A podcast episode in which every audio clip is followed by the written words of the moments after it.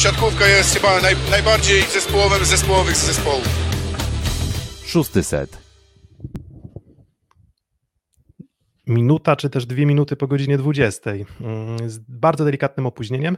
Na razie we trójkę Dawid Konarski do nas dołączy, więc nie obawiajcie się tego, że Dawida Konarskiego nie będzie, a my rozpoczniemy transmisję od innych tematów, pośrednio związanych z drużyną Aluronu CMC Warty Zawiercie, ale o tym za chwilę. Na początek przedstawiamy się, to jest tradycyjnie Piotr Złoch ze studia w Warszawie. Mm, ze studia w Rzeszowie, Filip Korfanty, cześć. Cześć i z Warszawy Kuba Lewandowski. Tydzień temu mnie było, ale już jestem. Tak, jest, jest Kuba i o, Dawid Konarski jest. Fajnie, super, bo tak się zastanawiał, czy dołączamy. Uwaga, dołączamy. Siemano Dawid, cześć. Cześć, cześć, witam.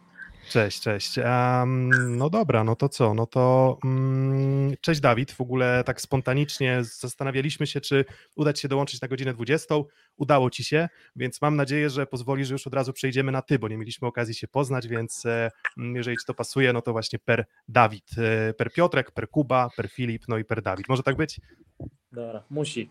Jest super. Musi, musi tak Pasuje być. A, Fajnie, że są tu imiona napisane, to się nie będę mylił przynajmniej. a, świeżo po treningu. A, świeżo po treningu. E, treningi już, przygo- czy w trakcie treningów już teraz przygotowujecie się pod tych rywali? Już macie w tym momencie pewne elementy, czy taktyczne, czy, e, czy szlifujecie pewne elementy, które mogą wam pomóc powalczyć z drużynami z najwyższej półki? Jastrzębski Węgiel i Zaksa, czy w zasadzie tak, najpierw Jastrzębski Węgiel, a potem grupa Azoty Zaksa będą waszymi rywalami w kolejnych dwóch tygodniach. No i właśnie, jak te treningi już teraz wyglądają u was? Znaczy na razie jeszcze spokojnie. No, dzisiaj zaczęliśmy pierwszy taki trening szóstek. Mieliśmy jakąś małą podpowiedź odnośnie pipa drużyny z Jastrzębia, ale no, pozwol, pozwolicie, że nie będę tutaj się dzielił zagadnieniami, ale, ale na razie spokojnie. Na razie taki pierwszy trening szóstkowy po, Wiesz, Bo możesz mówić szyfrem, wiesz, możesz, możesz mówić szyfrem, ale wiesz, ale jak powiesz, że TF, to się domyślimy, że to Tomek Fornal. A. No oczywiście, wszystko tak. Wszystko robimy pod Tomka, żeby go, żeby go jak, naj, jak najbardziej ograniczyć w zdobywaniu punktów, ale, ale zobaczymy, co z tego wyjdzie. E, A tak jak wspomniałem, tak wczoraj mieliśmy trening na grupy, jeszcze bardziej skoncentrowany na e, elementach obrony czy też zagrywki, a od dzisiaj już, już robiliśmy szóstki dalej i, no i będziemy jechać ten tydzień e, z celem na Jastrzębski Węgiel. No właśnie, bo macie teraz taki pięciomecz, właściwie można powiedzieć bardzo trudny, biorąc pod uwagę wasz terminarz i te, jakie mecze graliście wcześniej do tej pory. Mm, Czuję, że wy ze swoją dyspozycją wzrastacie, czy może jesteście już w optimum swojej formy? Jak to wygląda? A, Znaczy w optimum na pewno nie, ale myślę, że z meczu na mecz gramy coraz lepiej. Ta nasza siatkówka jest coraz bardziej jakby urozmaicona. Coraz więcej używamy środka, gdzieś do tego dochodzi pipe, więc na, na kalendarz na pewno nie możemy narzekać, bo jaką, nie wiem, chyba mamy pięciu nowych y, w szóstce, więc y, dobrze było rozpocząć z tymi powiedzmy teoretycznie y, słabszymi, że tak powiem. Zaczęliśmy też pierwsze spotkania z Maxim na rozegraniu, teraz, teraz grał Miguel ostatnie dwa spotkania, więc dla nas każdy mecz pełen wymiar też myślę rozgry- dla rozgrywającego jest, jest kluczowy i, i te, te zgranie i, i ta nasza gra wygląda z meczu na mecz coraz lepiej, więc teraz tak jak wspomnieliście, no taka prawdziwa weryfikacja naszego potencjału, ale też się nie możemy z tego doczekać. Na początek starcie z, z mistrzem Polski w Jastrzębiu, pewnie przy komplecie publiczności, więc też, też się nie możemy tego spotkania doczekać i tak jak powiedzieliście, no zobaczymy w, w którym miejscu jesteśmy. Na razie możemy być zadowoleni, punkty w tabeli są, bo to jest też, też ważne, żeby może nie, nie zawsze grać pięknie, ale, ale te punkty do tabeli dopisywać. Właśnie, bo trochę taki, właśnie wasz początek to nie była gra zawsze piękna. Bardzo dużo było urosza e, Kowacewicza w tej waszej taktyce gry ofensywnej, szczególnie w tych tam pierwszych trzech, czterech meczach. E, Potem dołączył Facundo Conte i od razu się nasuwa takie pytanie. Wymieniam właśnie Urosza, wymieniam Facundo Conte i ciebie pewnie wymieniłbym w trzeciej kolejności, jeśli chodzi o mm, wybory rozgrywających. Czy ty czujesz się komfortowo w takiej sytuacji, w której jesteś, nie wiem, nie chcę mówić trzecią opcją do wyboru, ale powiedzmy albo równorzędną opcją jak pozostali przyjmujący, czy bo ty do tej pory zazwyczaj w większości swoich drużyn jednak pełniłeś rolę mocnego lidera. Nawet poprzedni sezon w barwach czarnych Radom to jednak było mocne obciążenie tymi piłkami. Czy tobie przeszkadza to, że masz tych piłek nieco mniej? Nie, no myślę, że, że zdecydowanie wolę być mniej obciążony piłkami, a mieć w tabeli tyle punktów, ile mamy, niż tak jak e, ostatni sezon w Radomiu, gdzie tych punktów bywało sporo, a nie przekładało się to zupełnie na wynik drużyny. Y, Więc y, nie, nie przeszkadza mi to, aczkolwiek też tutaj rozmawialiśmy i z rozgrywającymi, i z trenerami, że po prostu dla, dla dobra naszej gry ta, ta gra powinna być jakby zróżnicowana, gdzie tak jak wspomniałeś na początku e, dosyć mocno graliśmy tym lewym skrzydłem, szczególnie do Urosza i przez co ta gra była nasza dosyć prosta, ale tak jak wspomniałem, no była skuteczna, zrobiliśmy punkty, więc to też było ważne. Ale tak jak e, już wspomniałem, no z meczu na mecz gramy coraz, coraz tą grę bardziej kombinacyjną. W ostatnim meczu sporo atakowali środkowi, więc myślę, że będziemy zdać, z, z, dążyć w tym kierunku już potem wszystkim będzie łatwiej, gdzie będziemy wystawiać, gdzieś powinien być bardziej pojedynczy blok w teorii, a jak będzie się coś Mhm. działo, to zawsze można wystawić do Urosza i gdzieś tą piłkę między blok wciśnie. Mhm, Wiesz co, zacząłeś sezon z świetnymi liczbami w bloku i w przeszłości też byłeś kojarzony często jako ten atakujący z bardzo dobrym blokiem. I powiedz, na ile to jest kwestia odpowiedniego wejścia w sezon z blokiem, czy to jest kwestia dopracowania tego w okresie przygotowawczym bardziej? Jak to wygląda w tym I zakresie? czy, i, czy, I czy koledzy, na ile pomagają ci środkowi? W sensie w, w kręceniu dobrych parametrów, tak? W sensie, no bo i- ja mówię, ja jestem freakiem statystycznym, jeżeli chodzi o liczby i generalnie jesteś człowiekiem, który w historii tam plus ligi od tych ostatnich parunastu lat naprawdę te liczby, jeżeli chodzi o bloki na set, kręci bardzo dobre, no i właśnie ciekaw jestem, jaka jest tajemnica tego, mm, tego elementu, który działa bardzo dobrze u ciebie. A nie wiem, czy jest, czy jest jakaś tajemnica. Gdzieś chyba od, od zawsze po prostu lubiłem jakby ten element i, i jakieś takie spokojno z biegiem lat jakby też mi jest łatwiej, bo ta siatkówka dla mnie zwolniła. Już nie jest jakby taka szybka i gdzieś chyba jest odpowiedni moment wyczucia tego bloku i, i próbuję jakby zawsze grać z tymi atakującymi, że próbuję im wymusić ten kierunek, który mi się wydaje, że jest wolny, żebym go w ostatnim momencie zamknął. No nie zawsze to skutkuje skutecznym blokiem, ale pojawiają się wybloki i, i gdzieś te ręce, że tak powiem, w miarę, w miarę mam dobrze ułożone, że gdzieś rzadko ta piłka leci gdzieś blockout, więc ta piłka gdzieś zostaje po naszych stronach.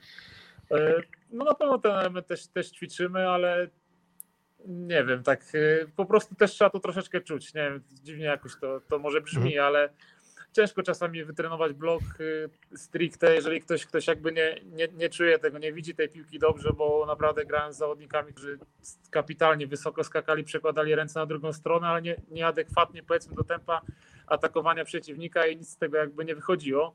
Więc chyba takie, takie czucie tempa ataków, w którym, w którym Mhm. przeciwnik atakuje i gdzieś pod, później wybór kierunku i, tych, i, i trzymanie jakby tych rąk. A ze środkowymi, no myślę, że zawsze mi się jakby dobrze współpracowało. Też się staram zawsze pomagać, czy to do siódemki, czy, czy, czy jak mogę. Jak widzę, jak widzimy, że jakiś przeciwnik z drugiej strony z, na pozycji numer 4 ma gdzieś problemy w ataku, no to, to, to gramy troszeczkę opcją, że mają się zająć nie wiem, środkiem i, i później e, prawą stroną e, przeciwnej drużyny i gdzieś tam próbuję samemu powalczyć o, o jakieś, jakieś punkty w bloku i no, czasami to wychodzi, czasami lepiej, czasami gorzej. No są też mecze tak jak teraz ostatnio z Nysą, gdzie, gdzie Marcin Komenda nie za dużo atakował y, z tą stroną, kiedy byłem z bloku. Więc no, myślę, że takie mecze też się będą zdarzać, bo tak jak wspomnieliście, no wy ty analizujesz, jesteś freakiem statystycznym, myślę, że statystycyjnych drużyn też to robią, więc no spodziewam się, że tutaj to Newty też nie będzie jakby forsował tego lewego skrzydła, jak będę w pierwszej linii. Coś mi się przypomniało właśnie odnośnie tego meczu waszego ostatniego z Nysą, że wszyscy przyjmujący stali w sumie atakowali mniej niż sam Wasim Bentara. Czyli to jakby dobrze się zgrywa z tym, co powiedziałeś, że Marcin Komenda starał się unikać twojej strefy w bloku. Ja wiem, że nie jesteś trenerem Ko- Kolakowiciem, ale być może z rozmów z trenerem udało ci się wywnioskować coś takiego, że masz też Mateusza Malinowskiego na swojej pozycji w klubie i moim zdaniem jesteś od niego lepszy w bloku. Czy były takie sytuacje, że gracie przeciwko danemu rywalowi i myślisz, że trener wybrał ciebie, bo akurat ty masz lepszy blok? Że może wybiera pod kątem parametrów samego bloku atakującego spośród waszej dwójki na dane spotkanie? Ja myślę, że nie, myślę, że jeden element bloku to troszeczkę za mało na naszą ligę, żeby jednym elementem gdzieś, gdzieś tutaj grać. Myślę, że trener patrzy na e, dyspozycję ogólnie przez cały tydzień, jak, jak się prezentujemy i później później e, do tego jakby dobiera, dobiera skład. E, A no mówię, no może w bloku, jestem od, od Maliny troszeczkę lepszy, ale na pewno myślę, że Malina ma bardziej regularną, mocniejszą zagrywkę, więc to gdzieś by się pewnie byśmy się jakimiś elementami tam pokrywały, pokrywali. No ale gdzieś, gdzie to chodzi pewnie jeszcze atak, obrona, czytanie gry. No jest wiele tych elementów, tak jak wspomnieliście, może nie czasami te stricte takie, co je najwięcej widać, ale takiej, takiej brudnej roboty też jest sporo i też my jako atakujący możemy, możemy jej dołożyć. Jak wspomnieliście, mimo że nie jesteśmy może, czy ja na, akurat byłem troszeczkę na razie więcej od, od Mateusza, yy, takiej brudniejszej roboty, więc yy, też jesteśmy czasami od tego, ale tak jak wspomniałem, no, ja bym się cieszył atakując po 50 razy na mecz, ale jak żebyśmy wygrywali, a jak atakuje 10 i wygrywamy, to też jest, też jest ok. Dobra, ale wiesz co, ale jednak muszę, muszę zadać to pytanie. Um, czy jesteś zadowolony z tego, jak się prezentujesz w ataku na początku sezonu? W sensie ze współpracy z rozgrywającym, ze swojej skuteczności czy efektywności ataku? Bo, bo jakby rozumiem, jakby rozumiem, że na końcu jak drużyna wygrywa, to wygrywa, ale teraz wchodzicie właśnie w mecze z drużynami, w który, z którymi bez e, skutecznych trzech skrzydeł gra się bardzo trudno, że no musisz mieć jednak trzech zawodników, którzy każdy musi dać dużo. Ty jesteś zadowolony ze swojego początku sezonu? E, Na pewno skuteczność ataku mogła być lepsza, już tak tutaj mówiąc stricte jakby o liczbach, to, to nie ukrywa wątpliwości. A czy o tyle się czuję pewnie i, i dobrze, bo fizycznie się czuję dobrze. Ja zawsze powtarzałem, że ta fizyka jest, no to gdzieś, gdzieś te, te, te liczby czy cyfry, cyfry przyjdą, więc zobaczymy jak to będzie teraz, teraz w sobotę z Jastrzębskim Węglem. Tak jak wspomniałeś, no, żeby konkurować czy wygrywać z takimi mocnymi ekipami, no to i wszystkie trzy skrzydła muszą grać i środkowi i rozgrywający i libero, każdy musi dołożyć coś od siebie, więc ja mam nadzieję, że, że w sobotę to, to uczynię. Tak, ale tak wracając do twojego pytania, to, to na pewno cyfry, liczby mogły być lepsze. Czasami to wychodziło z dystrybucji, z, z, nie jakby z jakości piłek, ale z sytuacji, jakie atakowałem w pierwszej akcji, a w drugiej już tej powtórki nie dostawałem.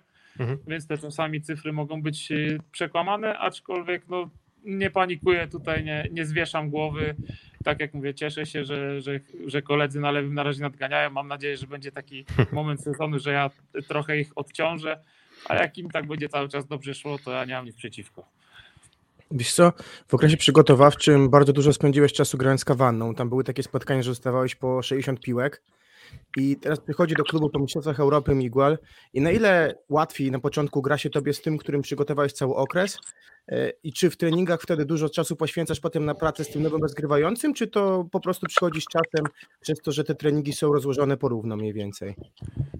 Myślę, że przychodzi z czasem, no na pewno tak jak wspomniałeś, no z Maxim byliśmy cały okres przygotowawczy, te, w, ty, w tym roku reprezentacji też za dużo nie pograłem, więc mieliśmy naprawdę czas, żeby się zgrać, ale tak samo potem doszedł Urosz czy Conte, więc i oni musieli zmienić dystrybucję, żeby się zacząć z nimi zgrywać, gdzieś już te, te piłki ze mną w miarę funkcjonowały, więc trzeba było wprowadzić kolegów, y, później dojechał Miguel, który był chyba dwa tygodnie czy dwa tygodnie przed ligą, i my na treningach zazwyczaj no, cały czas się jakby y, rotujemy w sensie rozgrywający. Jest raz jeden set jesteśmy z tym rozgrywający, raz z drugim, więc no ciężko jest znaleźć aż tyle tego czasu, żeby nie wiem, wystawiał cały czas do mnie albo cały czas do Urosza, czy, czy do Faku, czy do, czy, do, czy do Orki, czy do Depa. No tych zawodników jest, jest wiele i, i nie zawsze wszyscy zaatakują taką liczbę, jaką by chcieli.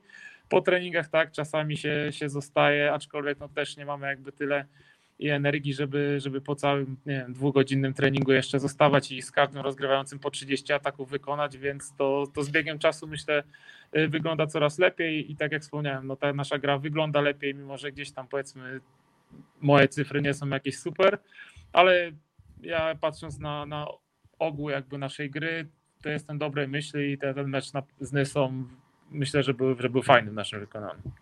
Mm, Wiesz co, to jeszcze takie pytanie mi się nasuwa, już takie nie stricte związane z tym sezonem, a ogólnie też z twoją charakterystyką e, jako atakującego. Czy ty masz, czy masz, czy miałeś może takie poczucie, że, że jesteś delikatnie niedoceniany, dlatego że twoja charakterystyka jednak zawsze była taka, że ty raczej nie dajesz się zablokować i nie popełniasz błędów e, bezpośrednich w ataku. Um, ale no to też trochę, um, patrząc po prostu pod kątem skuteczności, trochę cierpi na tym e, twoja e, skuteczność, ale finalnie, jeżeli weźmiemy już samą efektywność, jeżeli odejmiemy od tej skuteczności te właśnie popełniane błędy i, a, i zablokowane ataki, to ona jest bardzo wysoka, ona jest no, w absolutnej czołówce, czołówce ligowej. Masz takie poczucie, że może jesteś odrobinę niedoceniany, no bo nie wiem, nie, nie zrobisz, nie wiem, 55%, ale na przykład nie wbijesz co piątej piłki w, e, w blok albo nie wyrzucisz w aut. Masz takie poczucie, że jakby twoja charakterystyka powoduje, że jesteś delikatnie niedoceniany? Znaczy, Nie wiem, nie, nie mam jakby takiego odczucia. Gdzieś no przez, przez całą swoją przygodę z siatkówką gdzieś grałem w tych, tych topowych klubach i, i gdzieś każdy jakiś trener coś, coś tam we mnie widział, więc chyba to jest jakby najważniejsze. Yy, aczkolwiek to na pewno no, nie będę tutaj się ukrywał, nie jestem zawodnikiem, który po 3, met, po 3 metry bije gwoździa i jest z tego wielkie wow, ale, ale on kurczę na, napierdziela. Bardziej taka, taka brudna gra, że tak bym powiedział, mnie charaktery- charakteryzuje gdzieś tu po bloku coś obić, czy, czy, czy z tym blokiem y, zagrać i, i tego się będę trzymał. No, nie, przes, nie przeskoczę pewnych rzeczy i tutaj raczej nagle, nagle nie zmienię się w, w coś innego. Ale tak jak wspomniałeś, no, najważniejsze, nie nie robić minusowych punktów dla drużyny. No, czasami nie, nie wszystko da się czasami skończyć. Raz, raz się ma mecz, gdzie masz piłki cały czas na pojedynczym super wystawione, raz trochę gorsze i, i trzeba sobie z tym radzić. No, jeżeli mi się z trudnej piłki uda zrobić tak, że mamy powtórkę i później kończymy, to, to ja jestem z tego zadowolony. Moje cyferki może spadają, ale tak jak wspomniałem, no ja też nie mam te 16 lat, czy no 16 to już przesadziłem, 18 czy 19, żeby tutaj y, piłować się na te cyfry. Oczywiście fajnie by było wygrywać i mieć cały czas po 80% w ataku, ale tak jak wspomniałem, no gdzieś nawet zeszły sezon pokazał, gdzie w każdym meczu praktycznie, no może nie w każdym, ale no w 70% meczach ja byłem w tych najlepiej punktującym drużyny. Z tego wynikło 11 miejsce na koniec, czy, czy 12, więc Mhm. y, ja totalnie wolę grać tutaj, próbować walczyć o medale, grać w playoffach, a tam myślę, że cegiełkę swoją dołożę do, do końcowego sukcesu. Jeżeli pozwolisz, Filip, e, to mam takie pytanie też, bo grałeś i w Bydgoszczy, w Rzeszowie, w Kędzierzynie, w Jastrzębiu z wieloma zawodnikami, z którymi grasz teraz przeciwko sobie. Łatwiej ci się gra jako atakujący przeciwko komuś, kogo znasz z treningów? Tu nie wiem, no Waliński, tak, chociażby Bydgoszczy, e, czy Tomek Fornal na przykład z Jastrzębia, czy łatwiej się gra przeciwko tobie nowym zawodnikom, którzy przychodzą do ligi? Tych nowych to naprawdę już można liczyć na palcach jednej ręki, bo tak jak wspomniałeś, gdzieś, Ale gdzieś się DJ DeFalco to tam się udało nam trochę po- podgonić w Olsztynie. Tak. Y, tak, no akurat, ale naprawdę, no Olsztyn przeciwko nam zagrał kapitalne spotkanie, nam, nam troszeczkę tam zabrakło i męczyliśmy, męczyliśmy, ale to już, to już historia. Y, No to działa pewnie w dwie strony, no ja, ja nie wiem, trenowałem z Tomkiem Fornalem, to, to wiem powiedzmy jego jakieś tam ulubieńsze kierunki w ataku i tak i, i on zna, gdzie, gdzie ja wolę atakować, więc tutaj gdzieś ta ta, ta, te, te mind games będą rozgrywane w sobotę. No, tylko zobaczymy, kto, kto czasami nie, nie przekombinuje, że ja wiem, że on będzie atakował tam, on będzie wiedział, że ja i Tak, będziemy- wi- wielo, wielopoziomowy kamień papier nożyce trochę się z tego robi. tak, tak, więc y, zobaczymy, co z tego wyjdzie. No na pewno y, tyle, co, co staram się, to gdzieś, gdzieś pomagam na wideo, jeżeli jest taka potrzeba z tymi zawodnikami, co grałem, ale no myślę, że już to jest też taki poziom, no gramy tyle lat, że to po prostu dobra wystawa, to trzeba sobie radzić obojętnie, czy z drugiej strony przeciwnik wie, gdzie ty zaatakujesz, czy tak samo Tomek może wiedzieć, gdzie ja będę skakał, blokował, a dalej może to, y, to wykorzystać, ominąć, no gdzieś ten atakujący zawsze ma tą przewagę. Powiedziałeś przedtem też takiego, że nie masz już 18-19 lat, ale też jeszcze wcześniej powiedziałeś, że czujesz się bardzo dobrze fizycznie, czyli e, jaki duży wpływ na twoją aktualną dyspozycję na twoim początku sezonu ma to, że w sumie pierwszy raz od ponad 10 lat mniej więcej byłeś, nie byłeś na kadrze. Y, Znaczy na, na pewno tutaj jest, jest duży plus. Już rozmawiałem też z, z Kubą Gniadą, z naszym tutaj trenerem przygotowania fizycznego, że taki pełny sezon przygotowawczy, te trzy siłownie w tygodniu, takie naprawdę dosyć mocne przez okres dwóch miesięcy, tak, bo zaczęliśmy 2 sierpnia czy 3 do, do pierwszego meczu ligowego. To naprawdę od, poczułem, że, że fizycznie się odbudowałem i naprawdę gra mi się przyjemnie. No tak jak y, może tego nie widać, ale, ale fajnie mi jest na boisku, te jakieś tam parometry skocznościowe, które mamy gdzieś mierzone, to, to naprawdę fajnie to wygląda. Ja się dobrze czuję fizycznie i, i z tego się cieszę. No y, taki, taki okres przygotowawczy na pewno dał mi do świadomości to, że jeszcze mogę tu parę ładnych sezonów, mam nadzieję, po, poskakać i, i pograć. Ty zdrowotnie byłeś mm, bardzo poszkodowany, powiedzmy w dotychczasowych latach, gdzie miałeś kadrę, miałeś sezon ligowy, może nie za bardzo było kiedy zrobić jakieś zabiegi, które by się przydało, akurat w tym czasie, kiedy są wakacje i nie gra sezon ligowy, też chciałem nawiązać do pewnej wypowiedzi twojego znajomego z pracy, Urosza Kowacewicza, e, który powiedział jakoś niedawno, jak zaczął się e, COVID, czyli ta cała pandemia, że ta kilkumiesięczna, wielomiesięczna przerwa od grania w siatkówce może sprawić, że ci najwięksi, najlepsi, najbardziej wyeksploatowani gracze mają czas na jakieś zabiegi fizyczne, znaczy zdrowotne i dzięki temu być może ich kariery potrwają o parę lat dłużej. Jak to u Ciebie wyglądało? Rzeczywiście tak czułeś, że ta przerwa pozwoliła Ci jakoś zregenerować, że być może się Twoja kariera zdrowie mocno poprawiło? Ciężko teraz tak, tak to stwierdzić y, na, na 100%, ale myślę, że, że na pewno coś w tym jest. Raz, że mogliśmy odpocząć mentalnie, bo te, nie było tego natłoku tych spotkań. To zgrupowanie po pandemii pierwsze kadrowe, to zagraliśmy przecież dwa sparingi chyba między sobą, plus jakiś sparring z, z którąś drużyną, już nie pamiętam, z Niemcami chyba zagraliśmy. Taki był jeden rok kadrowy, a ten 2,20. Więc na pewno to pomogło i się zregenerować psychicznie i, i fizycznie, bo, bo czasami gdzieś pamiętam w 2018 po, po Mistrzostwach Świata, zanim przyjechałem do Jastrzębia, to, to od Fefego dostałem trzy dni wolnego, więc to, to było trochę, trochę mało na lekkie nawet poświętowanie po, po takim sukcesie, powrót z Włoch i, i praktycznie od razu do klubu, więc gdzieś ten organizm potrzebuje trochę, trochę po tych emocjach całych odpocząć, a no niestety nie, nie było jak przez ten, przez ten przeładowany kalendarz.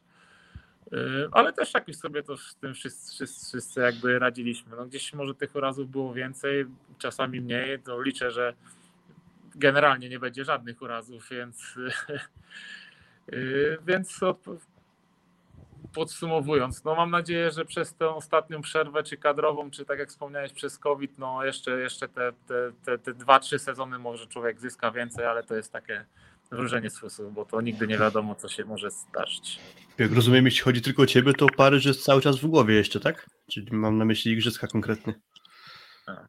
No Zobaczymy, jeżeli ja się fizycznie będę czuł dobrze, te cyferki poprawię, o których mówi, mówiliście. yy, Zobaczymy, Trzeba ze statystykiem trenerem. pogadać. Tak. Zobaczymy, kto będzie, kto będzie trenerem. Albo z jaką rozgrywającym. będzie miał wizję- Jaką będzie miał wizję i, i zobaczymy. No ja w Paryżu, y, w momencie rozgrywania Paryżu miał 35 lat, więc też nie będę jakimś tam młodzieniaszkiem. No są, są młodsi koledzy. I tak jak Sergiej jeszcze by dał radę na pewno. tak, no, no, wiadomo, są wyjątki. No Zlatan też jeszcze kopie w piłkę i to całkiem nieźle, nie? Mając 40 lat. Cristiano, Cristiano też tam myślę, że jeszcze trochę pogra, Robert Lewandowski, kilku innych, Tak, kilka tak, postaci więc- na pewno. Więc, y, y, no nie mówię, nie, z- ale to, to dużo czynników od tego zależy. No, przede wszystkim trener, kto to będzie, jaką będzie miał wizję, czy będzie chciał odmładzać i budować ten skład na Paryż, jako, w- nie wiem, jako 20-parolatków, no to już się pewnie nie załapie, a, ale to jest, zobaczymy, kto będzie trenerem i jaki będzie miał pomysł na, na reprezentację. Mm, To, mm, to od razu drugie, drugie pytanie się nasuwa. Mm, Z takiego szeregu polskich ligowców, polskich ligowych atakujących, czy, czy wskazałbyś kogoś, kto według ciebie powinien otrzymać szansę w kadrze? No myślę, że za, za Witala na pewno sporo tych osób dostało tą, tą szansę, każdy gdzieś się tam mógł pokazać. No, z tych, co teraz grają, to co jeszcze okazji w kadrze nie mieli zagrać, to na pewno Karol Butryn, który teraz, który teraz gra w Olsztynie. Myślę, że, że ma y, bardzo dobry początek sezonu. No, tak szczerze to muszę przyznać, że nie, nie oglądam za dużo tych spotkań, ale no, tak gdzieś y, cyferki czasami gdzieś tam przejrzał, przeczytam jakiś artykuł. Y, A reszta, reszta atakujących, y, to co, wszyscy chyba gdzieś już byli. No, Muzaj gdzieś był, y, Kaczmarek Jarosz, jest, Wlazły, jest. Jarosz był kiedyś, może będzie znowu. Sasaka no, Mariusz- jeszcze nie było. Mariusz Remka Bołek Kapicy. skończył. Bartek Filipiak też gdzieś się tam przewinął, teraz, teraz gra w Lublinie z polskich atakujących. To nie chciałbym kogoś tam skrzywdzić i pominąć, ale no gdzieś myślę, że dla każdego ta kadra stoi jak było otworem, no nie ma tej drzwi zamkniętych, ale to też kwestia jakby trenera. No na pewno Wital był taki bardziej otwarty na szerszą grupę zawodników. Zobaczymy, kto będzie nowym trenerem. Y, o- Obyśmy nie wrócili do tych wersji, gdzie, gdzie była żelazna dwunastka i tylko szóstka grająca od deski do deski każdy mecz. Myślę, że takie, takie otwarcie kadry było fajne i, i dla Was, i dla nas, że, że możemy zrobić ten przegląd, sprawdzić każdego na arenie międzynarodowej i, i jak to wygląda. O, Bartek Bołądź jeszcze, jeszcze w, w Suwałkach, y, więc też, a też za Witala się pojawił, chyba grał w Katowicach na jednym turnieju Ligi Narodów, z tego co kojarzę. Więc no sporo tych atakujących, myślę, sporo w ogóle zawodników dostawało szansę do grania i za to na pewno Witalowi trzeba, trzeba mu to oddać, a jakie będzie miał wizję nowy trener, to się okaże w maju w przyszłego roku. Mm, To takie pytanie jeszcze ostatnie, jeśli chodzi o kadrę. Mm, Trener Polak czy trener obcokrajowiec? Według ciebie, selekcjoner kadry nowy. A, to nie, byle byłby dobry. byle dobry. A czy to będzie Polak czy obcokrajowiec, to już jakby na szczęście nie mój wybór. Y, Na pewno fajnie by było, żeby, żeby kadra Polski była trenowana przez polskiego trenera, jeżeli jest taki już teraz i, i, i, i byłby w stanie tą kadrę poprowadzić, to czemu nie? Na pewno byłoby to fajne. Y, Ale tak jak mówię, no zobaczymy kto, kto to będzie. Nie wiem, jaki jest, wiem, że wiemy, że jest tylko konkurs, jakie są propozycje, to, to nie wiem, nawet nie dopytywałem, nie pytałem kolegów, czy ktoś coś więcej wie, jakie tam nazwiska się przewijają. Trener Kolakowicz się nie przyznał, że złożył aplikację? Nie, chyba nie, chyba nie, nie, nie, złożył, bo by powiedział. A powiedz, y, ucieszył Cię wybór Sebastiana, bo był Twoim prezesem w Zaksie. Jak go scharakteryzujesz pod kątem zarządzania organizacją?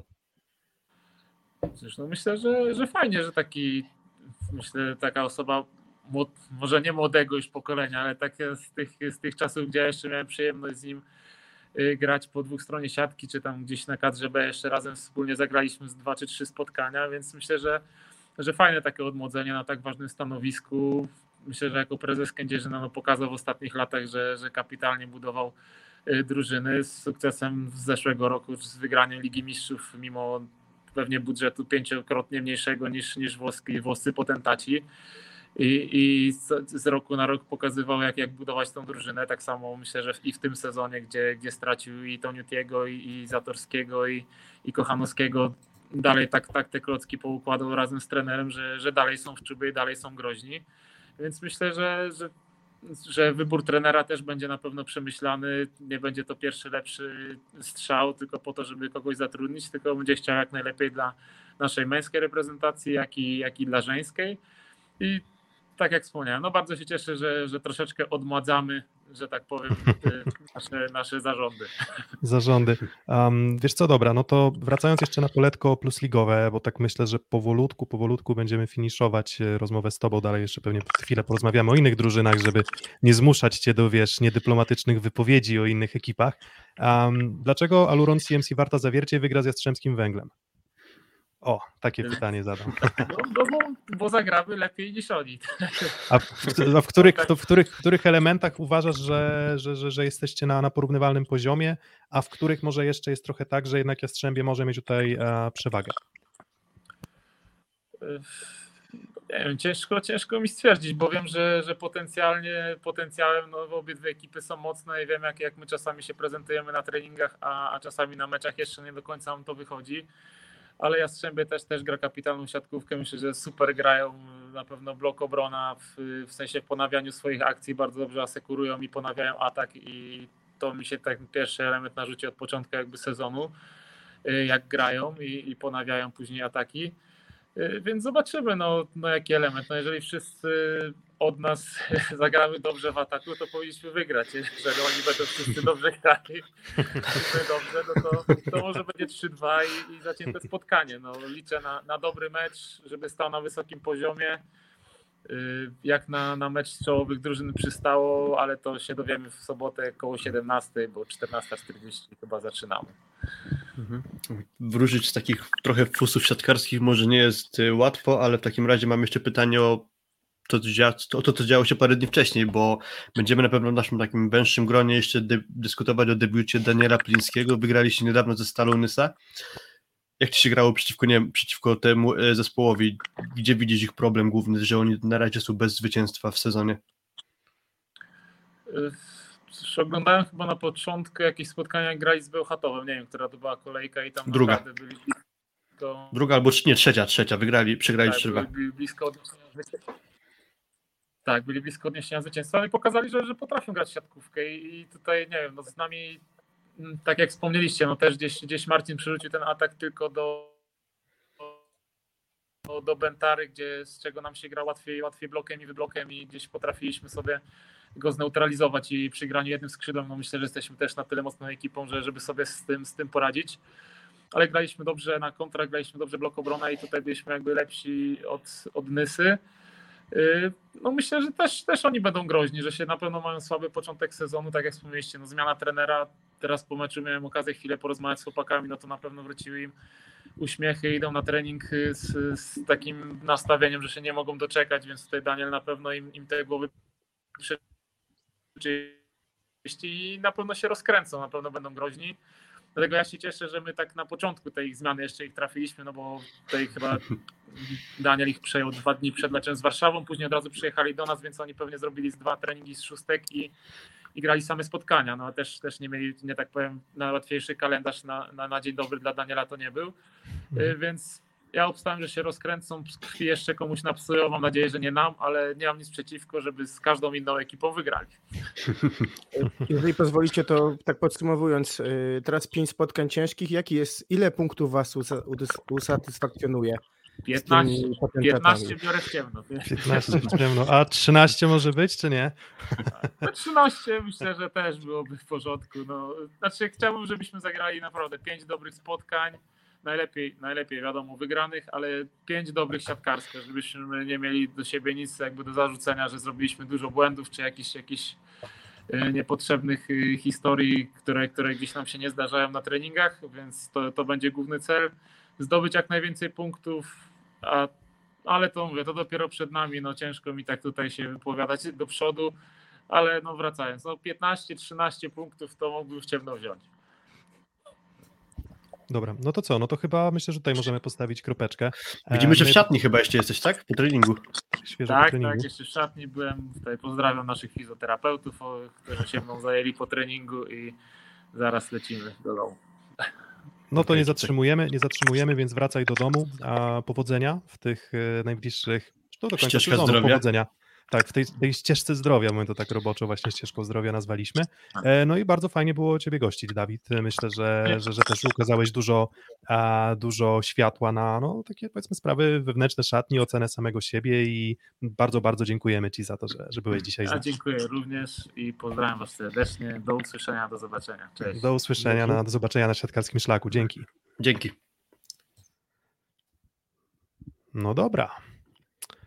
To tyle o, e, od Dawida Konarskiego. Um, no i to teraz płynnie przejdziemy do pytania chyba do Was, co Filip Kuba, do, do mnie zresztą też. E, no to jak z tymi szansami? W sensie, w sensie, no to my się zastanówmy, mm, jakie szanse ma Luron CMC Warta Zawiercie z Jastrzębskim Węglem teraz w najbliższej kolejce, no i co może być takim atutem na tle właśnie Jastrzębia, tak, porównując drużyny, może nawet nie zawodnik po zawodniku, ale po poszczególnych elementach gry. No zawinięcie się rozkręciło, prawda? Filip rozkręcił się kątę, bo zaczynał z bardzo niskiego C. No i każdy me, w każdym meczu progresuje.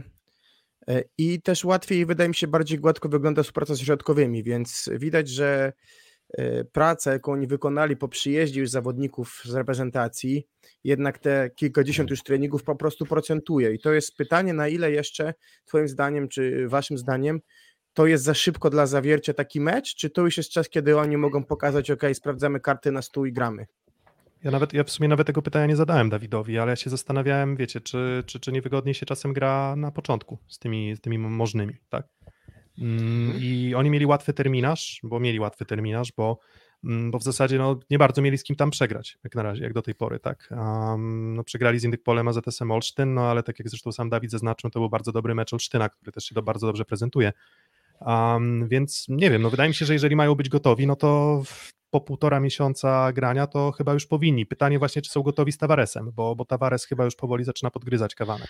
No już ostatnie spotkania zaczął w podstawowym składzie i od razu też od towarysie to chciałem powiedzieć, taką pochwałę w jego kierunku rzucić, bo dało się przewidzieć, że zawiercie będzie trochę szarpało przyjęciem. E, Mając takie przyjęcie w linii Żurek, Kąte, Urosz Kowacewicz, to te piłki często nie będą idealnie dograne do siatki. No i Kuba wspomniał o tym, że środek zaczyna lepiej chodzić i to, co się rzuca w oczy, to Tawaresz nie szczędzi sobie sypania na środek, jeżeli piłka jest powiedzmy na trzecim metrze.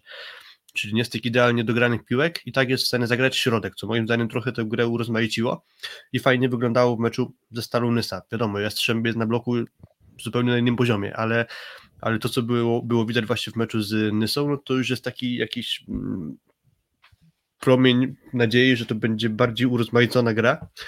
E, No i na pewno też ważna sprawa, dołączył do Conte Urosz Kowacewicz, więc e, wróć do Urosza Kowacewicza, dołączył Facundo Conte, E, więc też w sumie Dawid o tym powiedział, że ich forma zwyżkuje, starają się grę urozmaicać, więc chyba ja za- zawiercie na fali wznoszącej, no ale z przeciwnikiem im się przyjdzie mierzyć chyba na razie najcięższym, bo wcześniej można powiedzieć, że grali jeszcze z Olsztynem takich trudniejszych przeciwników. Mimo przegranego spotkania to była dobra gra zawiercia, tak kojarzę to spotkanie. No ale Mhm. z Jastrzębiem pewnie będzie im najtrudniej, chociaż to Jastrzębie też nie jest idealnie dysponowane, mam wrażenie. Znaczy, wiesz co, no tak, no myślę, że ten mecz z Aksą też pokazał, że Jastrzębie nie jest, e, nie jest idealnie dysponowane. Mm, A z drugiej strony no też Super Puchar Polski z kolei mógłby pokazać, że no wręcz przeciwnie, że już wy- wyglądało to dobrze, ale, ale, ale nawet ze Ślepskiem Malów Suwałki Jastrzębski Węgiel nie zaprezentował się moim zdaniem wybitnie. Może nie, nie powiem, że no na takiej trójce to przejechali. Że powiedzmy, jak masz powiedzmy sześciobiegową skrzynię biegów, no to na trójeczce dojechali i w zasadzie depnęli w końcówkach. A co też, to też znamionuje oczywiście klasę, klasę drużyny. Mm, Wiesz, y, tam tak, jakim biegiem siedziesz całe miasto bez zatrzymywania się? No na trójce, więc wiesz, więc to też jest najbardziej ekonomiczny tryb. No i to jest chyba, przepraszam ci wszedłem słowo, zaraz ci oddam głos, ale nie, to jest coś, co mi się bardzo podoba w Jastrzębiu w tym sezonie, to jest właśnie ta ekonomiczność ich gry, która daje im punkty. Wiesz co, znaczy z jednej strony tak, a z drugiej strony jak już ta ekonomiczność nie wystarcza, to z Warszawą był problem i z Aksą był problem. W sensie, że gdy tak trochę było, powiedzmy, czy z Warszawą to był dobry mecz, taki w sumie nawet dość płomienny, bym powiedział, e, ale, ale, ale, ale no to, to też jest tak, że no można się na tym można się na tym przejechać, no bo teraz już z zawierciem na przykład znowu z Jastrzębiem, z Jastrzębiem będzie musiało zagrać dobry mecz, w sensie mm, mimo, znaczy mimo wszystko Jastrzębski Węgiel jest faworytem, w sensie myślę, że ja co do tego wątpliwości e, wątpliwości żadnych, e, żadnych nie mam. Mm, i myślę, że to będzie bardzo dobra weryfikacja tego, jak mm, poradzą sobie te gwiazdy właśnie Kowacewicz i Conte.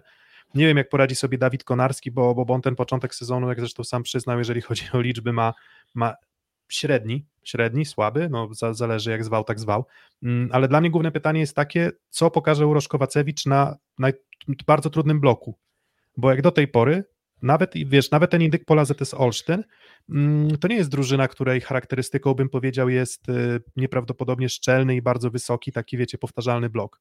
Dopiero Ale teraz tam Awil go trochę trzymał, Awil go trzymał. dopiero, dopiero zawiercie wchodzi w, w, w, w, tych rywali, więc y, z Jastrzębiem gra się bardzo trudno i właśnie pytanie, jak z tą klasą będzie Urosza e, czy Facundo Conte na, na tle Jastrzębskiego Węgla? Akurat dotychczasowa ich dyspozycja daje jakby optymizm, ale bardziej się zastanawiam, co się dzieje z Tomaszem Fornalem, bo mam wrażenie, on ostatnio ma kilka spotkań raczej z takich gorszych w ataku i teraz nawet dziwne było to, że bardzo mało piłek dostawał do ataku w tym meczu właśnie, w, Suwałkach. Ta dystrybucja jest bardzo français. I teraz nie wiem, czy to jest umyślne, czy to jest dogadane, czy to jest przypadkowe. No bo dystrybucja 10 piłek do Fornala, 30 do Klewno jest dla mnie zadziwiająca.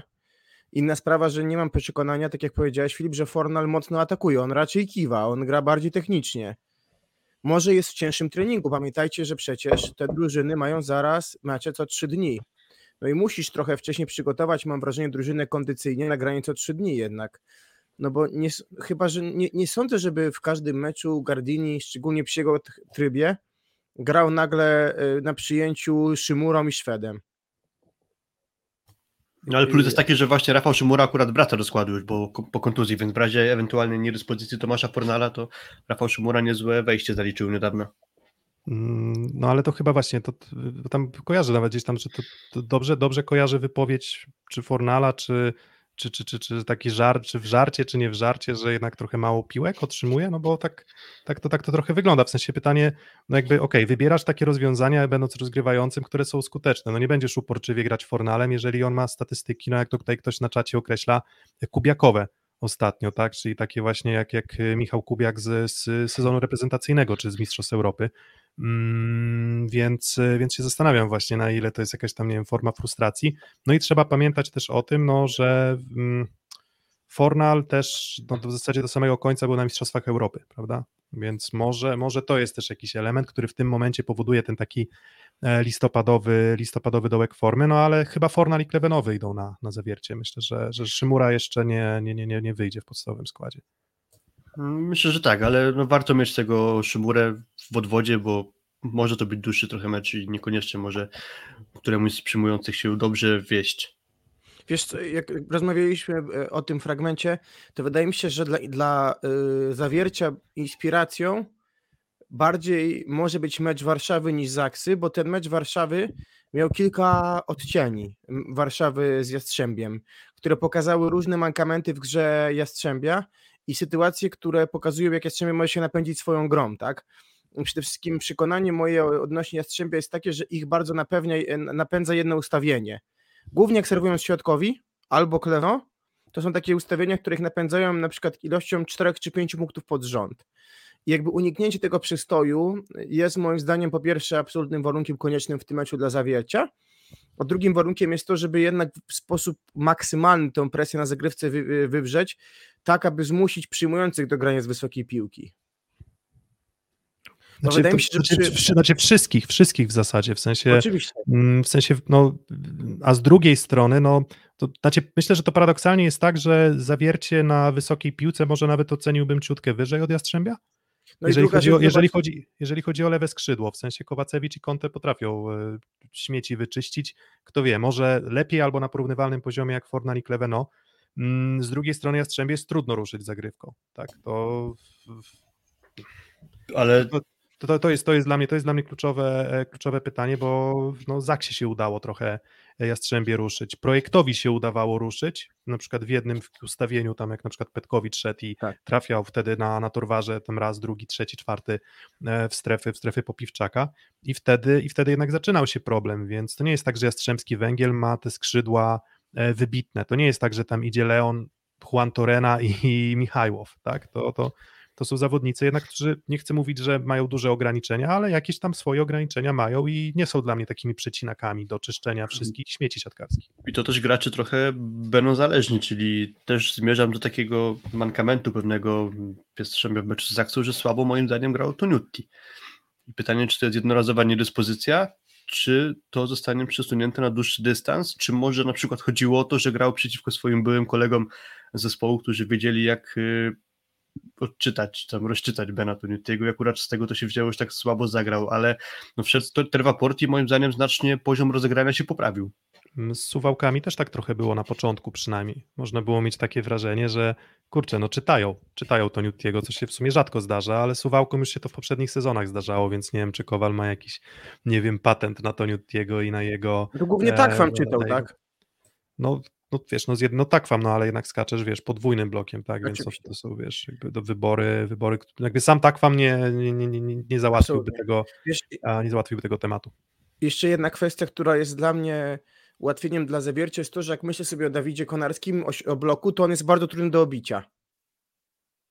Mm, no, znaczy wiesz co, ogólnie jest tak, że Tavares i Konarski mogą trochę napsuć krwi Fornalowi i Klevenotowi, Zaksa na przykład była idealnie przygotowana na te rozwiązania techniczne Jastrzębia. Uh-huh. I, I, to też, i to też był, był problem, który miało Jastrzębie, czyli to, że, że faktycznie grali z drużyną defensywnie top. Czyli Zaksa i Jastrzębie moim zdaniem są top, jeśli chodzi o asekurację bloku wiedzą, kiedy mają stanąć w obronie trochę bliżej, a wiedzą, kiedy czują to, czy po prostu czują, potrafią te piłki e, umiejętnie podbić. Nie wiem, czy zawiercie jest dla mnie aż takim monolitem w defensywie, jakby to jest dla mnie też problem, tak? I tutaj może akurat Kleveno czy Fornal będą radzić sobie, e, radzić sobie nieco lepiej, bo jak na razie zawiercie trochę jednak e, ofensywą wygrywa te swoje mecze, a nie defensywą, tak, tak myślę. Chociaż w tym meczu ze Stalą też mi trochę imponowało to, jak potrafili właśnie grać blokiem i obroną zawiercianie, także no, nie chcę z tego meczu z Nysą robić jakiegoś wielkiego wyznacznika, ale myślę, że za ten parametr bym pochwalił w tym jednym meczu ze Stalą Nysa zawiercie na pewno. Myślę, że na tym etapie sezonu plus dla Żurka, bo dobrą formę prezentuje. Mm, tak, dla Żurka, dla, dla Zniszczoła, bo, bo ci środkowi to, to, to faktycznie po cichu, bo oni tam, nie wiem czy dużo więcej tego środka było, może odrobinę więcej w, z, z Nysą, ale jak na razie dość oszczędnie wykorzystywani, ale skuteczni środkowi. No tak, wydawałoby się, że to, to nie jest czołówka ligowa, ale Mm, na, na, papierze przynajmniej, tak, ale, ale swoją robotę robią. Na pewno, na pewno nie jest to tak, że uważam, że środkowi są problemem, ale jeżeli spotka się w formie Gładyr i Wiśniewski, no to tutaj na pewno przewaga Jastrzębskiego Węgla na środku będzie, tak, i jeżeli chodzi o przesuwanie się, jeżeli chodzi o, o możliwości ofensywne. A jakby trochę konkretyzować, to Piotrek nie było tak, że przed chyba poprzednim, przed zeszłym, minionym weekendem środkowi zawiercia nie mieli czasem najwyższej efektywności, widzę? Byli, byli, byli w absolutnie, znaczy są w absolutnie ścisłej czołówce, jeśli chodzi o skuteczność ataku, czyli są mądrze wybierani, jakby w odpowiednim momencie są, są wybierani, ale to to, co mówiłeś na przykład z tymi wrzutkami, tak, że, że, że Kawana raczej grał środek przy środkowych, znaczy blisko, to, to, nie, to nie mhm. były piłki wrzucane z trzeciego metra, to nie były piłki jakoś mocno, e, mocno przesunięte, ale to działało po prostu, bo w dobrym momencie ci środkowi byli uruchamiani i oni często po prostu musieli po prostu dokonać forma, formalności e, i po prostu no, uderzyć mocno w, w boisko, bo po prostu blok był, blok był zgubiony albo był to, był to pojedynczy blok. Mm, no ale dobra, no to, no to tak jak już tak mówimy, mówimy i tak podgrzewamy atmosferę, no to wasze typy i myślę, że dalej możemy cisnąć z, z kolejnymi tematami odcinka, no to wasze, wasze typy na ten mecz Jastrzębski Węgiel kontra Luron CMC Warta Zawiercie, który będzie, żebym się nie pomylił, 14.45 w sobotę. 20. Czyli prime time, można powiedzieć, polsatowski. Ja myślę, że Jastrzębie to wygra, ale to będzie tak, może nawet po tej breaku, więc powiem, że to niech będzie 3 do 2 dla Jastrzębia. Myślę, że ławka rezerwowych się przyda, czyli może być duża rola Hadrawy, może być rola Szymury na pewno do odegrania. Spodziewam się zaciętego meczu. I tak jak powiedział Dawid, jak zagrają, kto zagra lepiej w ataku i w zagrywce, ten wygra. Wiesz co, no nie będę chyba się powielał, chociaż yy, zakładam dość podobny scenariusz. Myślę, że pewnie patrzylibyśmy na ten mecz trochę bardziej przychylnie, gdyby był w hali w Zawierciu. A tak jest w Jastrzębiu, mm, w hali, która de facto sprzyja, sprzyja, sprzyja Jastrzębiu, bo w tym sezonie chyba w tej hali niepokonani, prawda?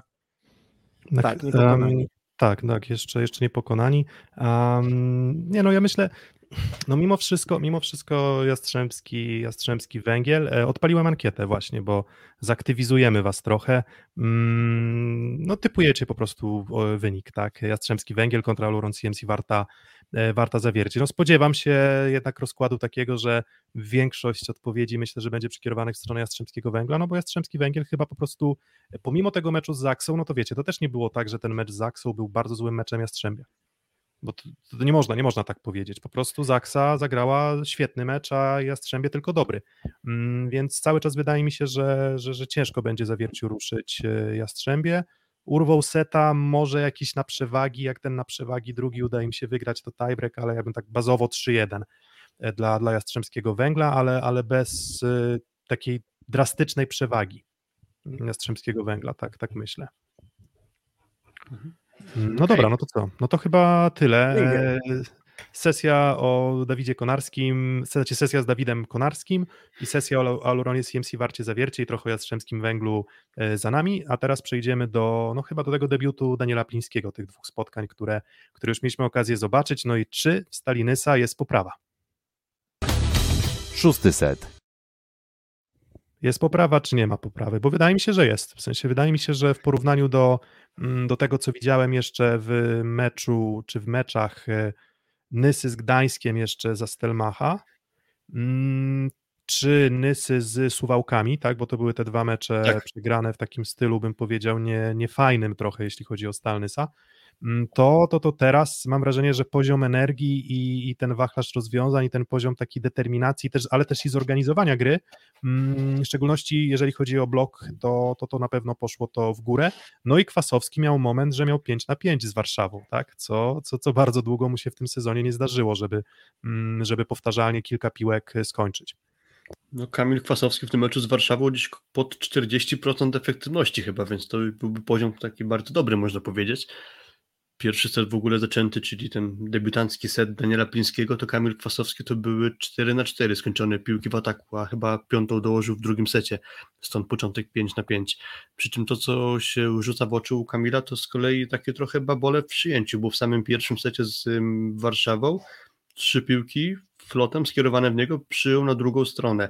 I to też się rzuciło chyba raz w oczy w tym spotkaniu kolejnym, czyli Nysy właśnie w, mm, w zawierciu kilka też piłek przyjętych przez innych graczy na drugą stronę, czyli wydawałoby się, że e, piłki, które powinny być zachowane po naszej stronie, jeżeli się już nie da dokładnie przyjąć, to, to, to, nie, powinny, no to nie powinny trafić na, do, do, do przeciwnika. Stąd mi się zaczyna klarować taka charakterystyka, niestety może zalecenie, e, nie wiem, czy Daniel Pliński mu takie coś zlecić, ale że staramy się maksymalnie dokładnie przyjąć i przez to się biorą te piłki, które jednak zostały przeciągnięte na mm, stronę przeciwnika, a przyjęcie będzie bardzo się potrzebne przy tak zbudowanej linii przyjęcia i problemach z atakiem właśnie czy to Kamila Kwasowskiego, czy Nikołaja Pęczewa, więc y, szukałbym raczej przestawiania piłki po swojej stronie, a nie oddawania tak w głupi sposób piłki, no bo czy to ten pierwszy set, no to ok, jeszcze wygrana Nysy z Warszawą, ale drugi set moim zdaniem tam było bardzo blisko tego, żeby Nysa to wygrała i prowadziliby 2 do 0. Trzy ostatnie akcje, jeśli dobrze pamiętam, to były dwa bloki na Kwasowskim, raz Kwasowski wyblokowany i kontra e, Warszawy, nie pamiętam kto skończył, ale, ale no też dystrybucja może Marcina Komendy tu też nie była najlepsza, skoro na kluczowy moment seta wysyłasz do Kwasowskiego piłki. Tak, no To paradoks. bardzo kluczowy problem, Piotrek, bo w sytuacji Nysy, kiedy oni mają 7 porażek, jest mega gorąco wśród zawodników. I to widać nawet w graniu, bo abstrahując od dystrybucji komendy, tego drugiego seta z Nysą końcówki, to dużo popsutych zagrywek było w tym drugim secie. A to był czas, kiedy Warszawa grała słabo te pierwsze dwa sety tak naprawdę. I zawsze zastanawiam się, po co tak często ryzykujesz, kiedy przeciwnikowi w ogóle nie idzie i tylko swoimi punktami za darmo go napędzasz. A to moim zdaniem wynika z tego, że w zespole po pierwsze, ok, jest nowa energia przed Daniel, pewnie weszli na mecz fajnie naładowani, ale Chcemy ich zniszczyć, wiesz, chcesz, wiesz, Tak, wchodzisz, tak. myślisz sobie, tak, no chcesz, chcesz zniszczyć, chcesz pójść i zaserwować tego asa i chcesz poczuć trochę radości tak naprawdę. To oczywiście, na tylko to się coraz bardziej, wiesz, yy, ten, ta kula się zaś się zwiększa, tak? Bo już każdy ma po dwa zwycięstwa, ty masz dalej zero i trochę się robi sytuacja taka, że pewnie, żeby się utrzymać, potrzeba, nie wiem, pięciu, sześciu wygranych, a pula potencjalnych zwycięstw się maksymalnie już zmniejsza, bo tak naprawdę Stal jaki miała kalendarz, z kim gra tak naprawdę na tym etapie bardzo trudnym? Mm, Grała no, z Zawierciem, Warszawą, Nie no, już trochę pograła, ona Nie no, właśnie... początek A, sezonu dobra, mieli nie, straszny. nie, Zaksa, Jastrzębie, Skra, Resowia. I później Tref i Suwałki. Tak wyglądał Tak, kalendarz. więc, teraz, więc teraz jest A, przestrzeń, okej. teraz jest GKS, teraz jest Indykwola Dobra. ZS Olsztyn, okej. chociaż no nie wiem, czy można mówić, że to będzie taki, wiecie, łatwy mecz. E, Kuprum Lubin, Ceratena Czarni Radom i Luk Lublin. Okej, są cztery mecze do czyli w tym, powalczenia w tym momencie, w tym momencie jest do powalczenia i to jest to, co mówiłem ostatnio, gdy rozmawialiśmy, że, e, że, że po prostu no, teraz Daniel Pliński ma tydzień na pracę swobodną, tak, no bo nie miał tego, zresztą Konarski Dawid też o tym, e, o tym dzisiaj nam wspominał, tak, że w zasadzie no dwa treningi i co? I tyle. Grasz, grasz z Warszawą, grasz z Zawierciem, e, w żadnym ze spotkań nie można mówić, że, że jesteś faworytem. No i teraz jestem ciekaw właśnie tego meczu z, z GKS-em Katowice, no i to też właśnie wasz wasz typ, no bo tutaj już mi pachnie punktami, w sensie już tak powoli, powoli mam wrażenie, że Stalnysa się, się wygrzebuje, Mm, natomiast no z drugiej strony GKS Katowice to, to dość przyzwoity mecz zagrał z Radomiem, bo to wizualnie był całkiem niezły, całkiem niezły mecz, trochę było takich niewymuszonych błędów, Mm, ale no mimo wszystko Stalnysa idzie w górę, no i we własnej hali, jeżeli Pliński ich odpowiednio też zmotywuje i wydaje mi się, że jest nieźle z tą atmosferą.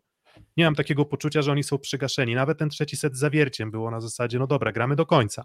Wyciągnęli tam z y, 24-18 do nie, 16.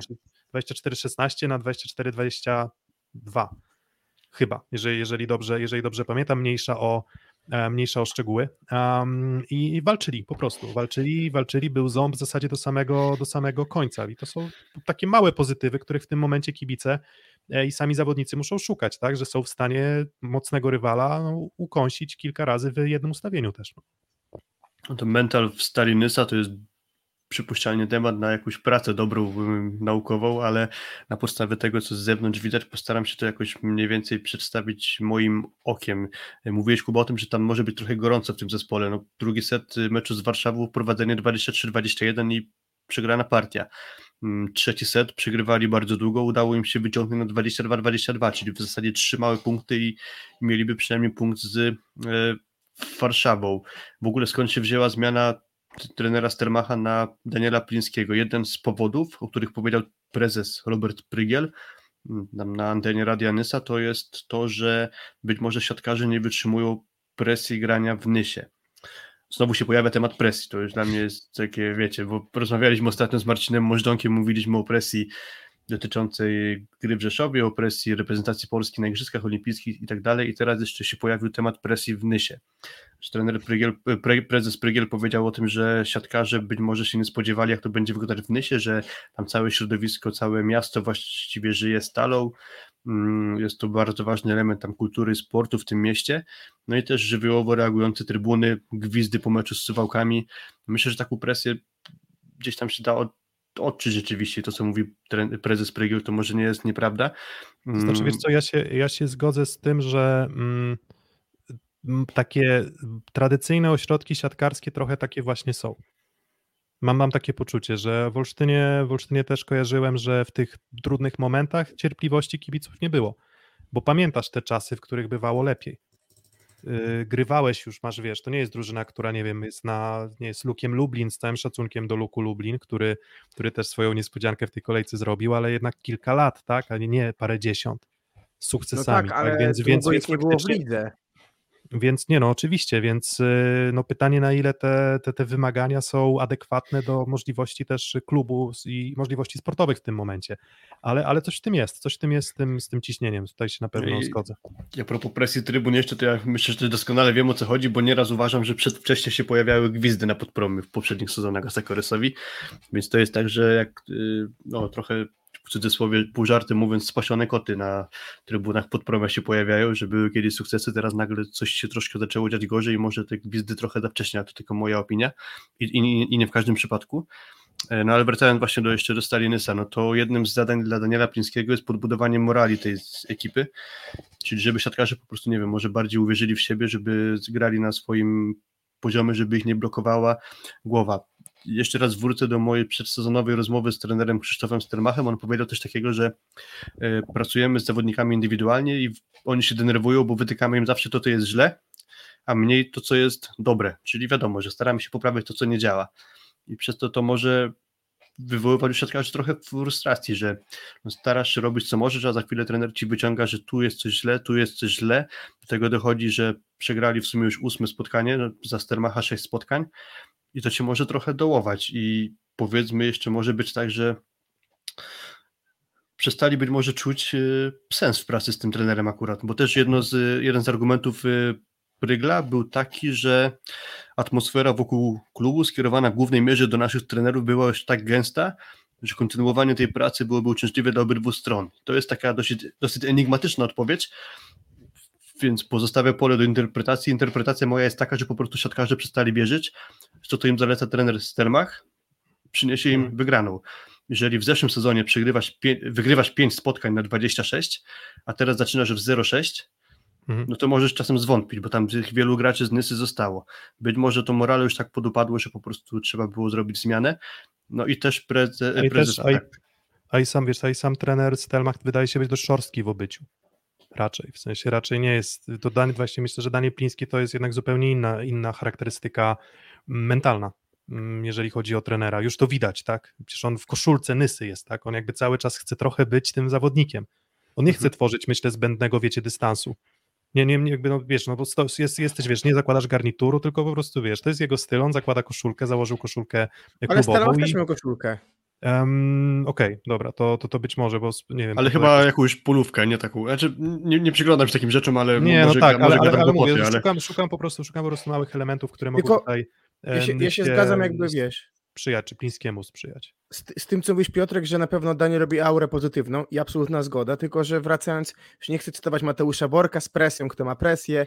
Bardziej chodzi o to, że jesteś w sytuacji, w której e, grasz 8 spotkań, teraz 9 i grasz z drużyną, która jest zorganizowana dobrze. To jest moim zdaniem duże wyzwanie, no bo Katowice są dobrze zorganizowane. Wrócił Szymański, wrócił Russo, wrócił Ma i pokonali Radom. Ale- I teraz, czy przy takiej na- samej grze Mhm. Katowic myślisz, że Nysa może ich pokonać, jakby przy swojej Tak, dyspozycji? tak, Taką Tak, wiesz co, myślę, myślę, że tak, bo moim zdaniem Czarni nie są drużyną zorganizowaną dobrze.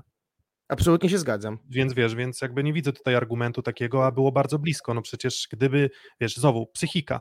Siatkówka jest, mówię, o tyle fantastycznym, dziwnym sportem, że na końcu, jak sobie porównujesz, nie wiem, z drużyny, wykonują ci w sezonie 2000-3000 ataków i masz różnicę, wiesz, jedna skończy ci 53%, a najgorsza 48%. I na w zasadzie 5 punktach procentowych masz różnicę pomiędzy drużyną najlepszą, najbardziej skuteczną, a najmniej skuteczną. To nie jest 30.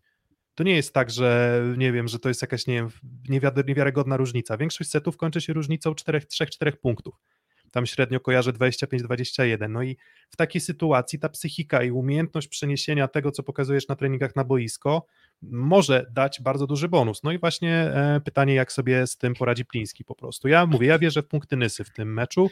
Mm, Nie wiem, czy jeszcze zwycięstwo, ale, ale, ale, ale spodziewam się, że po prostu Nysa zagra odrobinkę, odrobinkę lepiej. No i do, tego, do, tej, do tej lepszej gry Nysy no też potrzebny jest Bentara, który odrobinkę może odetchnął, odrobinę, nie mówię, że jest w dobrej formie, ale wydaje się, że odrobinkę już tam lepiej wygląda i troszeczkę jest mocniejszym elementem drużyny niż było w tych najgorszych momentach za Stelmacha. Mhm. Tylko jeszcze do, dokończę, bo w sumie zgadliście, co powiedział prezes Prygiel później, bo mówił o początku Daniela Plińskiego w Stalinysa, no i raz, że na tym takim spotkaniu powitalnym powiedział dość moim zdaniem bardzo optymistyczne słowa, że on nie przyszedł do Nysy po to, żeby obronić zespół przed spadkiem, tylko o to, żeby wywalczyć jeszcze awans do playoffów, co moim zdaniem będzie bardzo trudne, ale sam trener, prezes Prygiel podkreślił, że, że jakby zdziwiło go to, jaką ambicję ma Daniel Pliński, a druga sprawa, że też obserwując trening, widać, że Daniel Pliński skupia się maksymalnie na tym, co pozytywne. I moim zdaniem to jest taka próba podbudowania tych graczy. Zobacz, to zrobiłeś dobrze, więc to nie jest tak, że ty się nie nadajesz do grania w siatkówkę. To jest taki trochę psychologiczny zabieg moim zdaniem. Ale tak, skupia się Daniel Pliński na pewno na tym, co jest dobre. Wracając do poziomu jakby sportowego, tego, co nas może czekać przed y, meczem z GKS-em Katowice, to tak, mecz z projektem Warszawa mnie trochę podbudował, jeśli chodzi o oglądanie Stalinysa, natomiast trochę już mniej to spotkanie z zawierciem. Bo tam dalej stare demony wróciły, czyli słaba skuteczność lewego skrzydła, Fasowski ledwo co na tam powyżej 0% efektywności, a to jest moim zdaniem no, arcyważny gracz, żeby mm, punktować w ataku. I to, co mówiliśmy przedtem w rozmowie z, z Dawidem Konarskim, że wszyscy przyjmujący Stalinysa w tym meczu dostali w sumie mniej piłek niż y, Bentara to ciężko jest na samych barkach Bentary nieść ten zespół. I, I druga sprawa, mówimy o tym mentalu, no oby się to Plińskiemu udało, ale jesteśmy na takim etapie, że Nysa ma 8 porażek, dokładnie tak samo jak było w zeszłym sezonie. Oni też pierwsze 8 sp- spotkań przegrali, dziewiąty mecz to była wygrana w zawierciu. Więc teraz może być tak, że chyba w najgorszych snach się nikt nie spodziewał, że Nysa może ten bilans zeszłego sezonu w ogóle pogorszyć. Mhm. No i, no, i dla, no i tu stąd też ta, wiesz, presja wszechobecna, bo, Mhm. bo z każdym meczem będzie, będzie gorzej. No dobra, no to mówię, ja typuję, dobra, no tiebreak 2 do 3 dla, dla GKS-u Katowice. Ehm, wy? 3-1 Katowice. No to jest 3-1 Katowice. Okej, no to mówię, nasze typy tradycyjnie będą do obejrzenia w naszych social mediach, Twitter, Facebook w piątek, myślę, że przed tym meczem, e, bo to ten, ten mecz otworzy w ogóle kolejkę ósmą już rozgrywek, właśnie GKS Katowice jedzie do, do, do, do Nysy i no i zobaczymy, czy, da, czy ta nowa miotła już będzie faktycznie mm, no, Zamiatać. czy, po, czy posprzątła, czy, czy, czy już coś posprzątała, o tak, bo jak do tej pory trochę czasu na to, e, na to nie było. E, No dobra, no to co, przechodzimy do kolejnego tematu i kolejnych spotkań, no i chyba tym takim mm, tematem istotnym, no to jest sensacja w Bełchatowie. Szósty set. Mm, 3 do 2 Luk Lublin wygrywa z PGS Kro Bełchatów na wyjeździe po tym, jak PGS Kra prowadziła znowu 2 do 0 w mm, setach.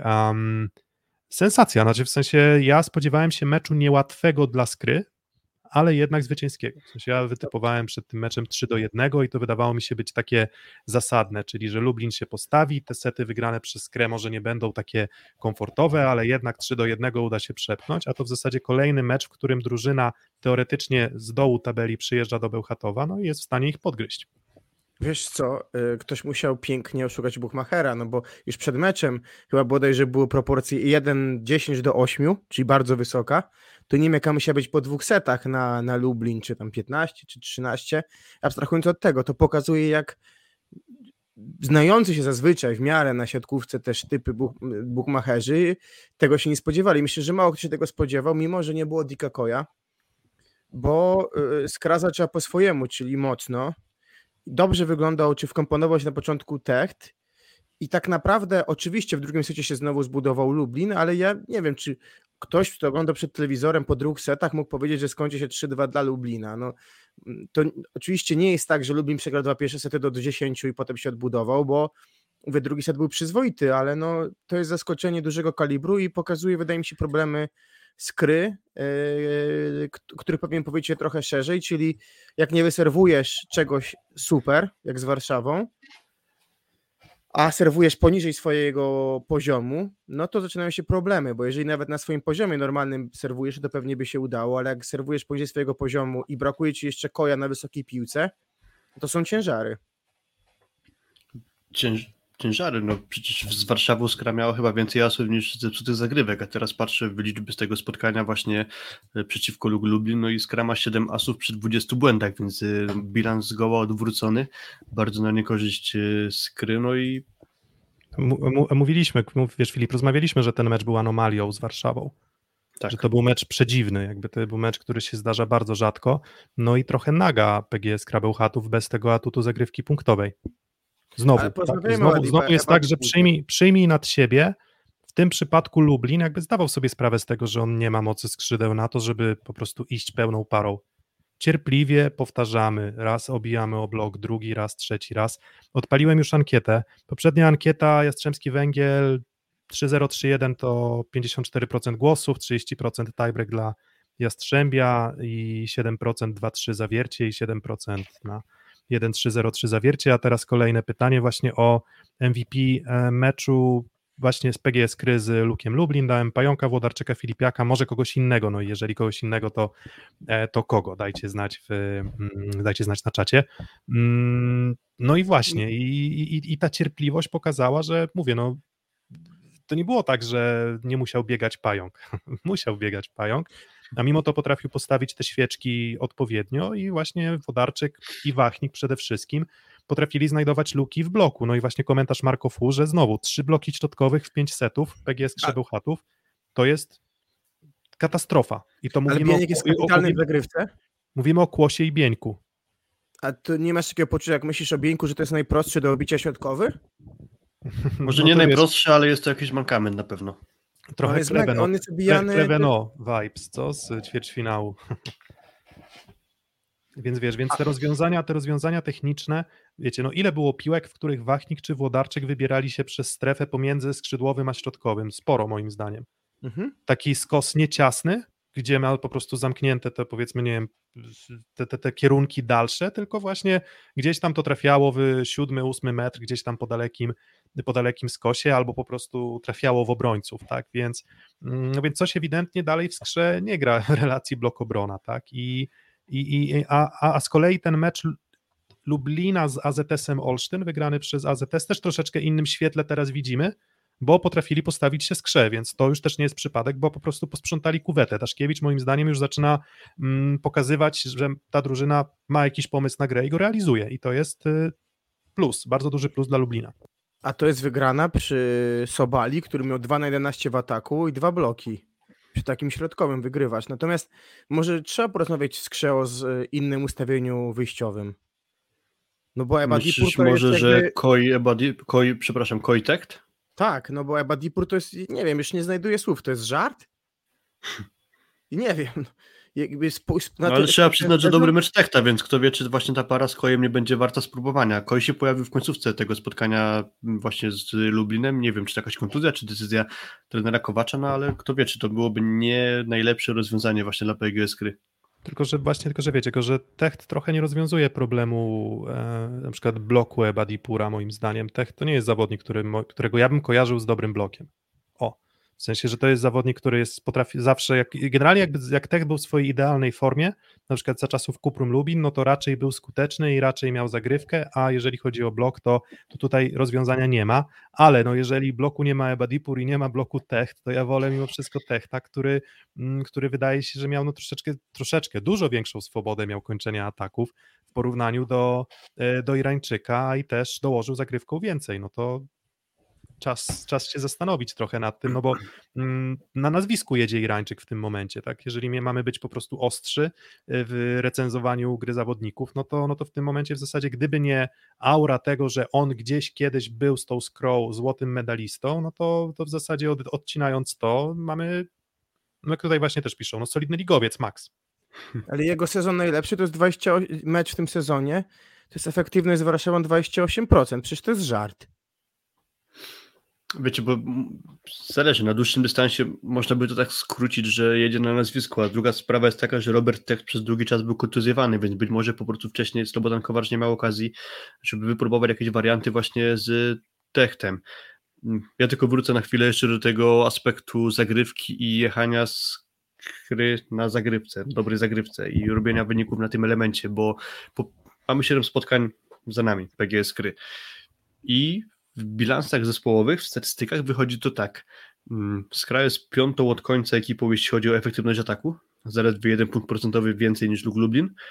Najgorsza w całej lidze, jeśli chodzi o mm, przyjęcie e, zagrywki, perfekcyjne i prawdopodobnie, tak, dokładnie druga od końca, jeśli chodzi o bloki na set.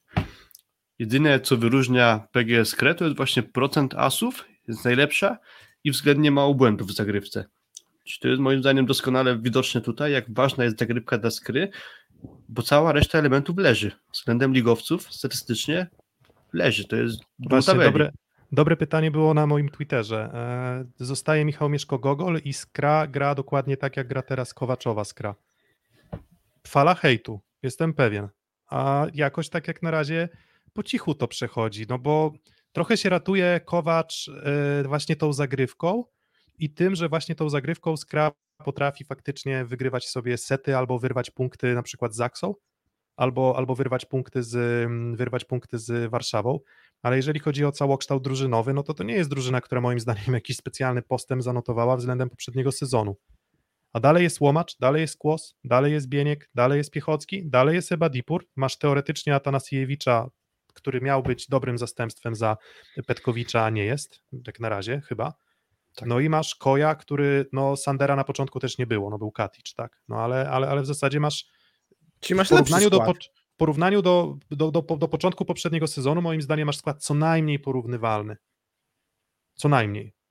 A no, Scrum, tak jak, mów, tak wskazujemy, no ma problemy po prostu, tak? No, ma, ma, Ja ma jak grała. Skra, jak grała Skra na przykład przed COVID-em. Jeszcze przypomnę sobie mecz na przykład Skry przed marzec 20, y, luty 20 na przykład z Zaksą. 3-2 wygrana, w tym samym w starym zestawieniu, Katiś 5 bloków. Mam wrażenie, że nie ma, że jeżeli nie rozwinie zawodników w tym sezonie Kowacz, no to Skra to jest miejsca 5-6. No i tak, i tak trochę typowaliśmy. W sensie tak, tak się tam trochę, wiecie, się pomyje wylewały i tak cały czas w wypowiedziach jeszcze e, na, na, na takie typowanie, że tam Skra może być, nie wiem, szóstą, siódmą drużyną ligi, tak? I to było takie mm, zamach na świętość, co? W sensie, że, że, że no jak to? A, Z, a, z automatu powinna być czwórka typowana. tak, i, i zawodnicy, wiesz, i, i zawodnicy też troszeczkę tak do tego podchodzą, że cały czas jak wymieniają tych takich najsilniejszych, to wymieniają mm, na przykład w jednym rzędzie Zaksę, Jastrzębie i właśnie Skrę. Dajmy na to. I Resowie. Tak? ja, ja pamiętam taki mecz jakieś trzy kolejki temu, przepraszam, że ci przerwałem, ale chyba Wojciech Drzytka na starcie transmisji powiedział, że Skra to jest jedna z lepszych drużyn sezonu dotychczasowego. No, Z moim Warszawą zdaniem- tak było. Z Przed Warszawą, meczem, wydaje mi przed meczem z było. Warszawą tak powiedział. Mhm. No, No i, no i z tym trafił. No wtedy, no wtedy, Wtedy tak, bo. Skra wygrała, miała ten mecz z anomalią w zagrywce, jak mówiliśmy, ale moim zdaniem to, no ja bym się nie zgodził z Wojciechem Drzyzgą. Mm, No i, no i właśnie, no i to są problemy PGS Krybełchatów, natomiast y, no mówię, Luk Lublin, mm, ankieta, jak na razie wygląda to tak, że no jednak Włodarczyk i Filipiak, no moim MVP jednak był e, Pająk, bo, bo, bo, bo, bo Pająk miał no nie, niekomfortowe warunki pracy, no bo tutaj nawet patrząc czysto na statystykę, 34% pozytywnego i 12% negatywnego przyjęcia, no to to nie była wyrafinowana gra, jaką mógł poprowadzić, a mimo to mm, Nowakowski był skuteczny, chyba jego najlepszy mecz sezonu, jak na razie. Mm, Włodarczyk ym, i cała reszta skrzydłowych tak naprawdę też, no nie, to nie były wyniki rzędu, nie wiem, 60% skuteczności, ale za to efektywność e, finalnie drużynowa, to jest ciekawe właśnie porównanie, że wiecie, 9, 9 punktów procentowych, 51 do 40 do 42 w skuteczności, ale efektywność ataku już 36 do 32, czyli w zasadzie ta różnica zdecydowanie mniejsza. Skra też ma problem z tym, że trochę jest rozchwiana, jeśli chodzi o liczbę e, popełnianych błędów bezpośrednich, czy też zablokowanych, mm, zablokowanych e, ataków i mm, no i to jest plus, no plus jeszcze Lub, Lubina, Lub, Lubina, Lublina dla mnie był taki, że oni mieli w zasadzie w każdym ustawieniu jakieś, jakieś tam ryzyko. W zasadzie Sobala potrafił tym flotem ruszać, bo flot też to nie jest chyba, Skra jest dość wrażliwa na flota, mam takie, mam takie poczucie. Mm, ale i Włodarczyk tą zagrywką, i Filipiak. Filipiak też, em, no nie wiem, czy chciał pokazać swojemu poprzedniemu pracodawcy, że, że zasługuje na, na, na, na, czy zasługiwał na przedłużenie kontraktu, ale, ale, ale po słabym początku meczu potem już naprawdę lider, lider e, Lublina. Sorry, taką rzuciłem długą charakterystykę, ale tak szukam, bo tak mówimy o skrze, mówimy o skrze i zawsze tak jest, gdy faworyt przegrywa. ale po- poszukajmy też trochę o Lublinie. Mhm. No to myślę, że warto wrócić do tego, co mówiliśmy na początku sezonu, czyli że tam bardzo ważną postacią będzie Włodarczyk, jeżeli wróci do zdrowia, bo on na początku nie grał. E, To jest zawodnik moim zdaniem najbardziej ofensywny oprócz e, też Wachnika w tej ekipie przyjmujących. I też sam trener Daszkiewicz przed sezonem mówił, że to jest dla niego podstawowy gracz.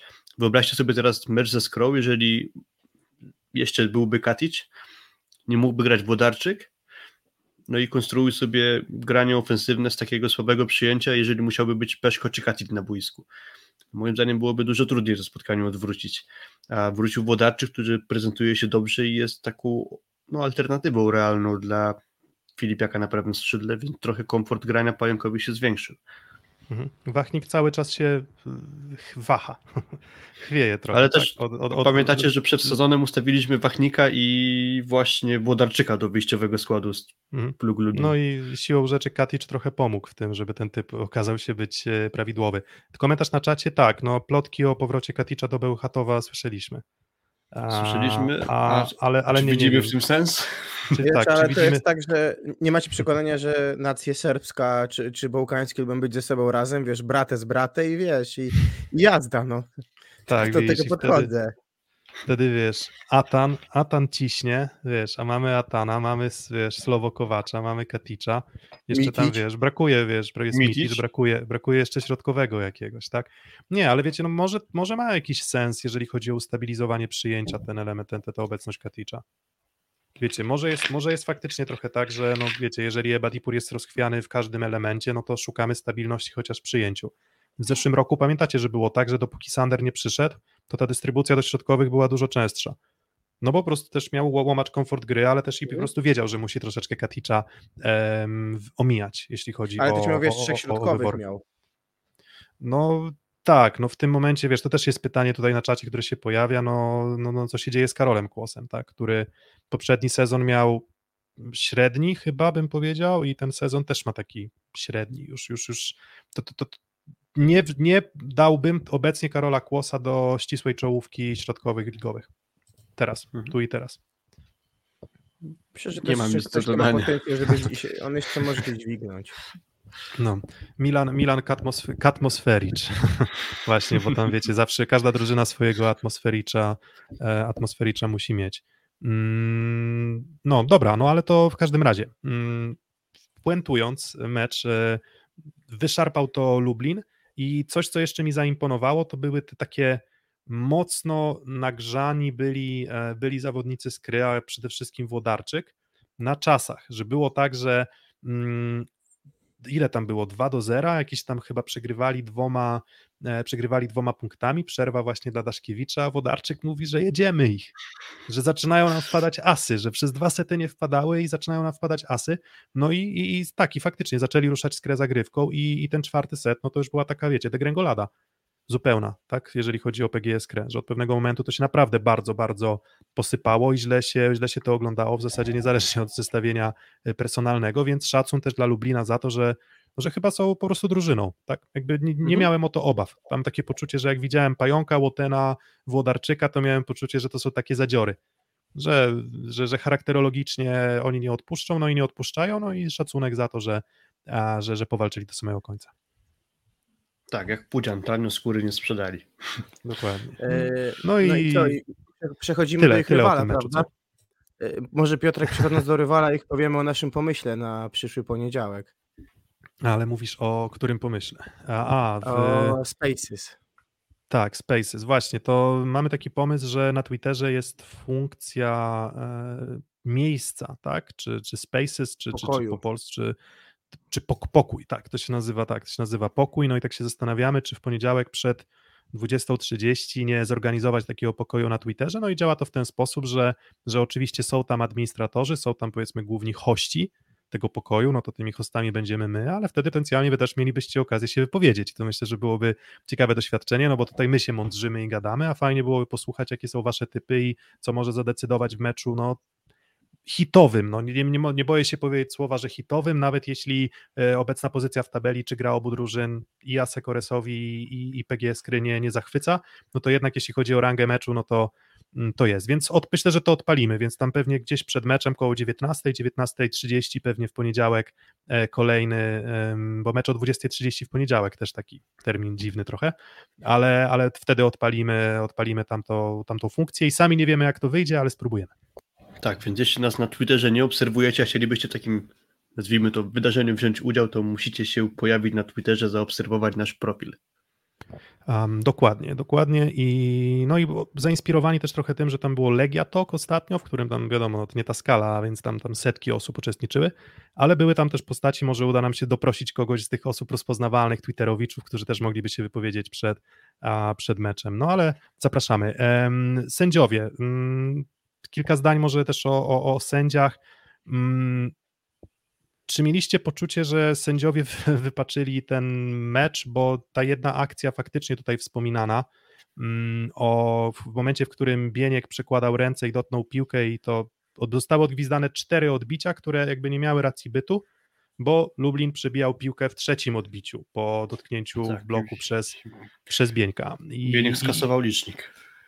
Dokładnie, Bieniek skasował licznik, no i to był dla mnie ewidentny błąd, natomiast te kontrowersje challenge'owe to moim zdaniem to one były rozstrzygnięte finalnie na tyle, na ile ja widziałem kamerę challenge'ową, to ja uważam, że one były rozstrzygane słusznie, więc trochę kontrowersji też wynikało z tego, że znowu mieliśmy sytuację, w której piłka rozpłaszcza się poza linią, tak?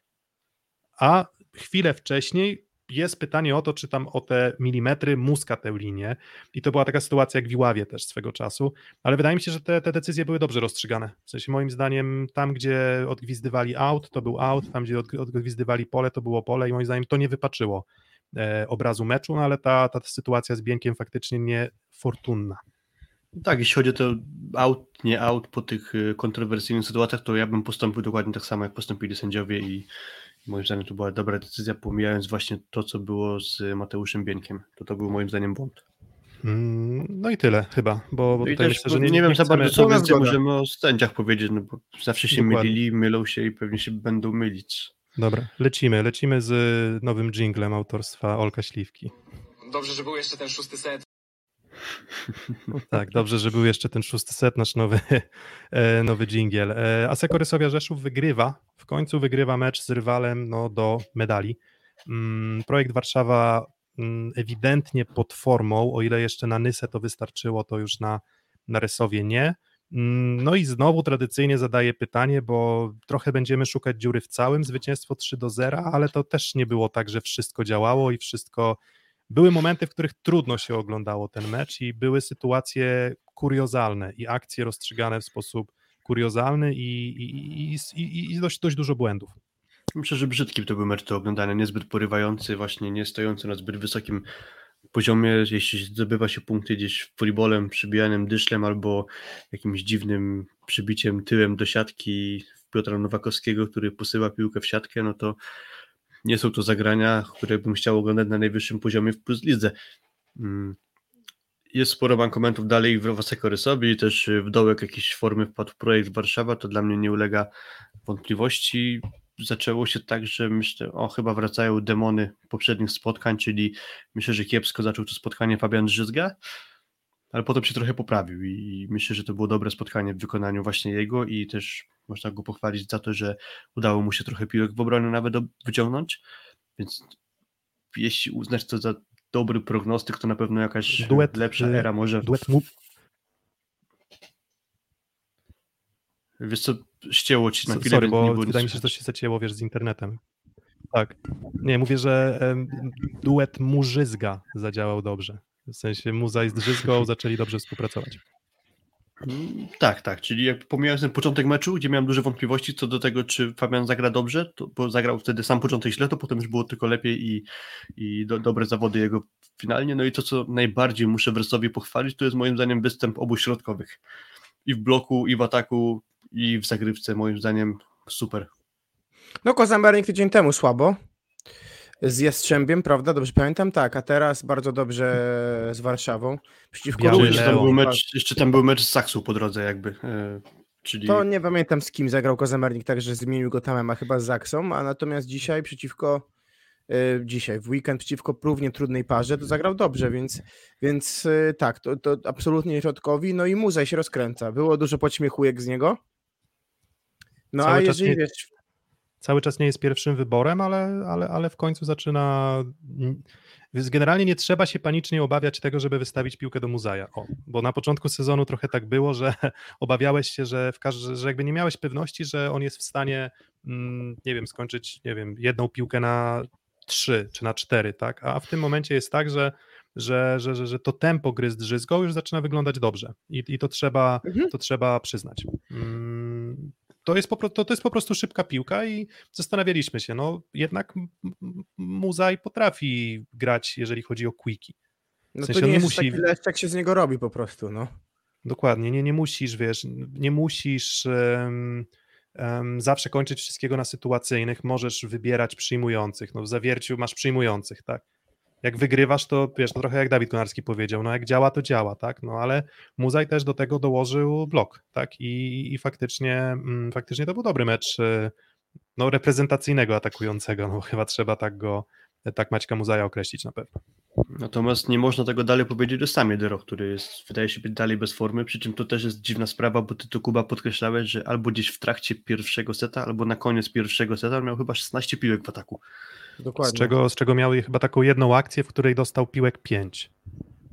I, Mhm. i, i, to był, I to był właśnie ten moment, Filip, w którym ty mówiłeś, że drzyzga wygląda słabo, bo w, wybiera prymitywne rozwiązania.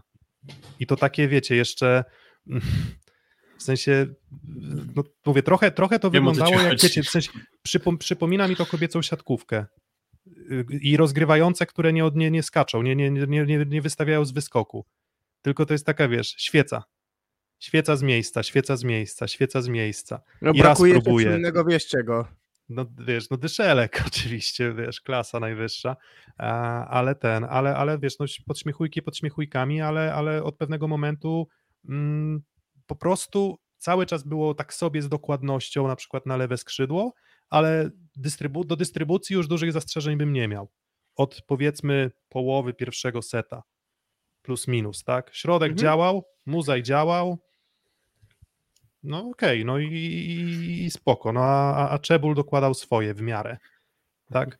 I, Bo- i trochę, i, i potem trochę już był odciążony, natomiast cały czas jest tak, że jest, jak, jest jakaś taka dziw, dziwne przekonanie, dziwna wiara w to, że mm, pójdzie piłka na podwójny, wysoki blok albo potrójny i Dero to sforsuje. No jak na razie nie forsuje. Jak Ale na razie formie- bardzo męczy się. Byłby w stanie to sforsować. Jakby w sensie to Oczywiście. nie jest taki Dero, którego pamiętamy z najlepszych czasów, więc jakby Dero wracający do formy, być może tym panaceum na takie nieskuteczne, trudne piłki, znaczy nieskuteczne się powiedzmy mm, z wysokiej piłki, no może tutaj zaradzić. Jeszcze sobie myślę w taki sposób, bo tak, my cały czas liczymy na to, że będzie szło dużo więcej piłek do Muzaja, a może właśnie nie będzie, może stylem, pomysłem Giulianiego na tak, y, taki zespół jaki ma, na ten potencjał kadrowy, czyli dobrych w ataku, generalnie dobrych w formie Dero i Czebula, jest to, że właśnie to, co złe, będziemy ciągnąć lewym skrzydłem, po prostu. I, i rozmawiam, że tak będzie wy, wyglądać, nie będzie szukała zmiany tej charakterystyki, czyli dalej to, co złe, będzie szło na lewe skrzydło, do tego się powinniśmy po prostu przyzwyczaić, tylko sprawmy, że ci gracze, którzy mają to kończyć, żeby byli w wyższej formie, bo na razie moim zdaniem taki Dero właśnie nie jest w formie, ale być może to jest charakterystyka rysowy, że trochę jak w, Lubi, w Kuprum Lubin, czyli też jak jest coś śmieciowego, to ciągniemy to przez lewe skrzydło. Tak samo może być w Rysowi. I, I tam są gracze, którzy potencjał do kończenia takich piłek mają. Masz wyciszenie chyba, bo się nie słychać. Wiesz co, tylko w, tak, o jasne, tylko że w tym momencie mm, Dero po prostu no, nie jest w formie, a, a, a, mnie, a mnie osobiście zastanawia to, że nagle Drzyzga postanowił ukryć Czebula. To jest dla mnie takie dziwne, tak trochę, że okej, jakby wszystko rozumiem, ale, ale trochę wychodziło na to, że, że, że, że, że jak Drzyzga jest pod siatką, to wszystko dajemy do Drzyzgi, a jak Czebul jest pod siatką, to tak dyskretnie. A jednak, jednak Drzyzga wybierał, wybierał Klemena Czebula, ale tak jak mówisz, może, może to będzie strategia Sekoresowi Rzeszów. Mm, Ankiety. Poprzednia ankieta, wasz MVP to e, Włodarczyk 41%, ale Filipiek 38%. No i teraz kolejna ankieta o MVP meczu Asekoresowi, czyli Muzaj, Kozamerni, Kochanowski, może ktoś inny, tak? Może Fabian Drzyzga, Paweł Zatorski też y, kolejny mecz myślę, że zagrał na, na, na dobrym poziomie. No a co nie działa w projekcie Warszawa? Bo, bo ta zadyszka to nie jest zadyszka ostatniego tygodnia, tylko to jest zadyszka trwająca już myślę dłużej. Wiesz co, ty Bo, mm, bo, bo to taka zadyszka, która wiecie, już ten mecz z Zaksą był taki poziomem tak sobie, ledwo przepchnęli Lublin, ledwo przepchnęli Nysę, no i dostali łupnie od Skry i dostali łupnie od Resowi w stylu średnim. Ich gry, tak? W sensie nie, nie, jakby, jakby Skra ich rozstrzelała, ale akurat w tym meczu to nie była wybitna Resowia, tylko po prostu, no nie wiem, przyzwoita Resowia, ale słaby projekt po prostu, tak to wyglądało. Wiesz co, uknąłeś tezę w poprzednim sezonie, która mi się bardzo spodobała, czyli wiesz, nie branie zawodników, nie ufanie pewnym epizodom doskonałej gry i bazowanie na tym całego następnego sezonu. Na przykładzie Radomia i młodego Sandera i trochę, trochę Kędzierskiego versus Wincić, pamiętasz?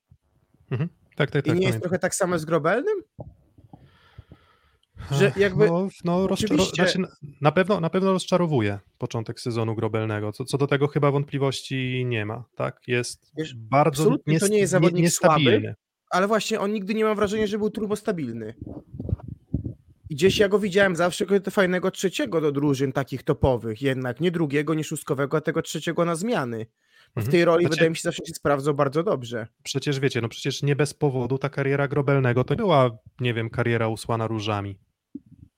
To nie było tak, że no wiecie, no on ma lat ile? 27? 8 Mhm. w tym momencie? Więc to nie jest tak, że, że, że to jest zawodnik, który nie wiem, od nie wiem, 3-4 sezonów powtarzalnie gra na, na poziom walki o medale. I w tym momencie no, bardzo mocne zaufanie otrzymał, może wynikające z problemów finansowych y, przed, przedsezonowych, gdzie nie było wiadomo, czy jaki to będzie sponsorem tytularnym, jak będzie z, z wywiązaniem się z kontraktów już podpisanych, nie mówiąc o podpisywaniu nowych zawodników. No, no jest Petkowicz, jest Blankenau, jeżeli chodzi o uzupełnienie, postawili na Grobelnego, ale, no ale Fornal Jan i Janikowski to, to, to nie są dobre alternatywy i jest trochę tak, że no, albo Grobelny się poprawi, albo e, w sensie jest tak, że w trakcie meczu, jeżeli Grobelny gra źle, no to jak Grobelny się poprawi, to cała Warszawa idzie w górę. Jak Grobelny zostaje na tym poziomie, no to trochę pogrąża całą Warszawę, bo, bo, bo, bo ani, ani, ani za bardzo przyjęcie, ani za bardzo ofensywa, jak na razie. Zagrywka jeszcze ok, w porządku.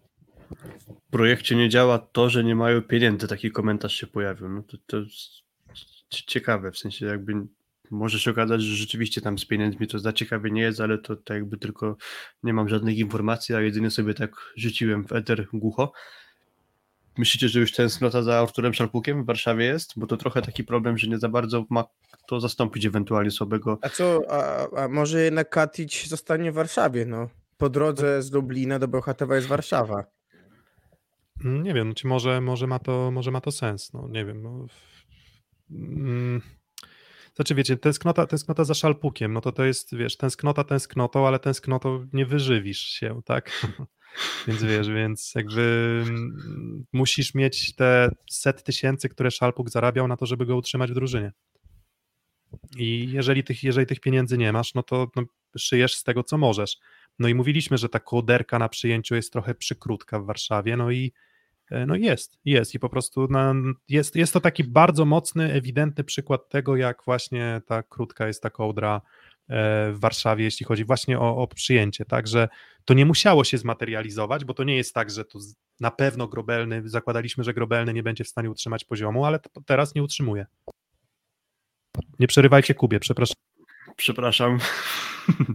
Też przepraszam. Nie, spokojnie, ja, ja się nie czuję, że mi przerywano raczej.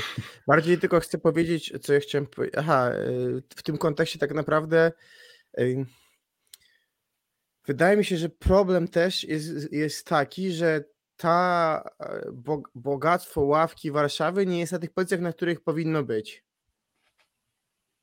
Bo ja na przykład, okej, coś tak, na przykład podwójna zmiana jest czasami dobrze wygląda w Warszawie, tak? Jak wejdzie Blankenau z Superlakiem, Superlak parę setów skończył, Mhm.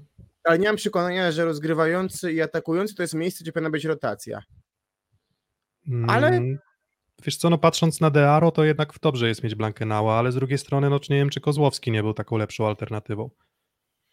Wiesz, my też nie wiemy wszystkiego, nie znamy budżetów, nie wiemy jak to wyglądało wtedy, wiadoma sprawa. Pewnie Kozłowski był alternatywą, który wchodził i dawał spokój, tak? Kozłowski był najlepszym drugim rozgrywającym w lidze, tak? Bo on wchodzi i gra zupełnie inaczej, tak? Natomiast no, jeżeli dostajesz ofertę z Aksem, to pewnie zwycięzca Ligi Hmm. Mistrzów jednak, wiesz, jest, no, woli się go ofertę, zakładam. Mm, No więc no, z atakującym się zgodzę, w sensie mm, nie wiem, w sensie na, na razie nie mam poczucia, że Superlak wchodzący z ławki za Petkowicza gra dużo gorzej, albo w drugą stronę. Nie mam poczucia, że Petkowicz to jak na razie jest aż tak fantastycznie dodana wartość względem Superlaka, więc mieć, nie wiem, trochę gorszego drugiego atakującego, nie wiem, zostawić Superlaka i mieć, nie wiem, alternatywę, nie wiem, strzelam, no trudno mi powiedzieć nawet, kto mógłby taką alternatywą być, ale, ale, ale, ale wydaje mi się, że tutaj może ten rozłożenie tego budżetu właśnie troszeczkę, troszeczkę poszło w, w złą stronę, no bo może trochę tych pieniędzy, które, które zarabia Petkowicz, może jednak ten trzeci przyjmujący powinien otrzymać, jeżeli chodzi o, o budowę składu. Natomiast no teraz się oczywiście, oczywiście mądrzymy, tak? Może się okazać, że Grobelny za pięć spotkań wróci z powrotem do formy, odbuduje się i, i będzie grał e, dużo, dużo lepiej, ale jak na razie no gra nie gra na poziom walki o medale, o tak. Po prostu. Albo W też sensie- niezbyt stabilnie też, bo bywa tak, że na dystansie jednego meczu, chociażby tego, co widzieliśmy ze Strzębiem, no miał gorszy fragment, ale miał też dużo lepszy. Czyli brakuje takiej powtarzalności na pewno u niego. Dokładnie. Mm. Ale też, no właśnie, ale też i co? I De, Dearo też, y, te, te jego wybory i ogólnie też no, to prowadzenie gry. 12 bloków Resowi też mówi trochę dużo. W sensie, że, że, że no, 4 bloki na set, no to jest to bardzo dużo. To, to wiecie, no tam jak patrzysz statystyki, no to jak tam masz 2, 2,5, to to jest taka średnia ligowa, no a tutaj 4 bloki na set to jest ogromna liczba. No jakiś tam swój udział w tym Dearo miał, Natomiast no też nie rozgrzeszajmy Bartka Kwolka, tak, który, który też jakby ogólnie lewe skrzydło Warszawy od jakiegoś czasu gra tak sobie po prostu. No i na rywali mocniejszych to, to nie wystarcza, na słabszych wystarcza. Tak, wystarcza też może dlatego, że ci słabsi rywale nie są w stanie Warszawy ukąsić przyjęciem, więc wtedy jest odejście w postaci środka i Wrony i Nowakowskiego.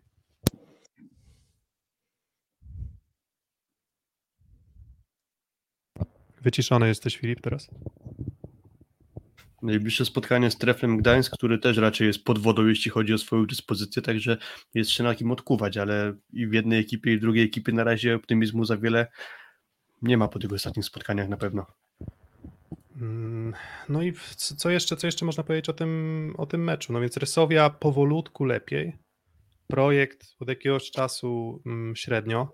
Mm, To nie jest tak, że projekt ma teraz bardzo komfortowy terminarz, no bo na przykład ten trefl. e, Hmm, mam problem trochę z oceną, z oceną trefla Gdańsk w tym sezonie, bo, bo cały czas mam wrażenie, że jest drużyną niewygodną, ale przegrywa. ale, ale, ale przegrywa. Po prostu. Wiesz, dlatego, dlaczego tak krzywie. No bo, bo Rozmawialiśmy o tym. To jest taki, wiesz, jakby się zamienił Gdańsk z Olsztynem po prostu latem, jakby przebiegli w jedną i w drugą stronę i wie, się zamienili po prostu, tak? Bo Wiesz, wzglę- względnie niedaleko, szczególnie, że z Iławy jest bliżej do Gdańska, więc no, wiesz, Pendolino I- pojechałeś godzinę i jesteś. Y, Gdańsk jest miękki, Gdańsk, y, nawet jeżeli dobrze wygląda, to brakuje absolutnie drugiego skrzydła, bo to, co na razie prezentuje Reichardt, to jest nieporozumienie. Może powrót Miki, który mimo wszystko, nawet jeżeli przepracował okres po kontuzji, to tutaj łapie delikatny uraz, tutaj przeziębienie, no gość ma totalnego pecha. Inna sprawa, na ile ma wpływ na to on przez swoje prowadzenie się, a na ile to jest po prostu kwestia absolutnego pecha, bo, bo, bo dokładnych szczegółów nie znamy. I do tego dochodzą, wiesz, dochodzą do tego sytuacje takie, że możesz grać naprawdę bardzo dobrze e, w pierwszym secie z Zaksą, na fantastycznych procentach Sasaka, dobrych Lipińskiego, dostaje swoje krer, Kampa ogarnia wszystko i przegrać dwoma punktami 23-25, a przychodzi taki set, kiedy 14-25 ostatni tak naprawdę to wygląda y, przeciętnie i dwa, kończy się dwoma złymi przyjęciami Patryka Łaby. I to jest pytanie jest takie moim zdaniem dla was w ogóle, czy to nie jest sezon, w którym drużyny, zobaczcie, że drużyny, które zmieniły najmniej zawodników prezentują się najsłabiej w na tym etapie sezonu. Czyli z tego jest wniosek, że wszyscy się wzmocnili. Albo- Warszawa albo, że- zmieniła jednego zawodnika, albo, że poprzedni sezon był słaby, jeśli chodzi o poziom. a myślę, że taka była prawda. Zmieniła Warszawa jednego zawodnika, Gdańsk zmienił jednego zawodnika, tak? W pierwszej szóstce Mhm. I to wygląda jak wygląda, tak?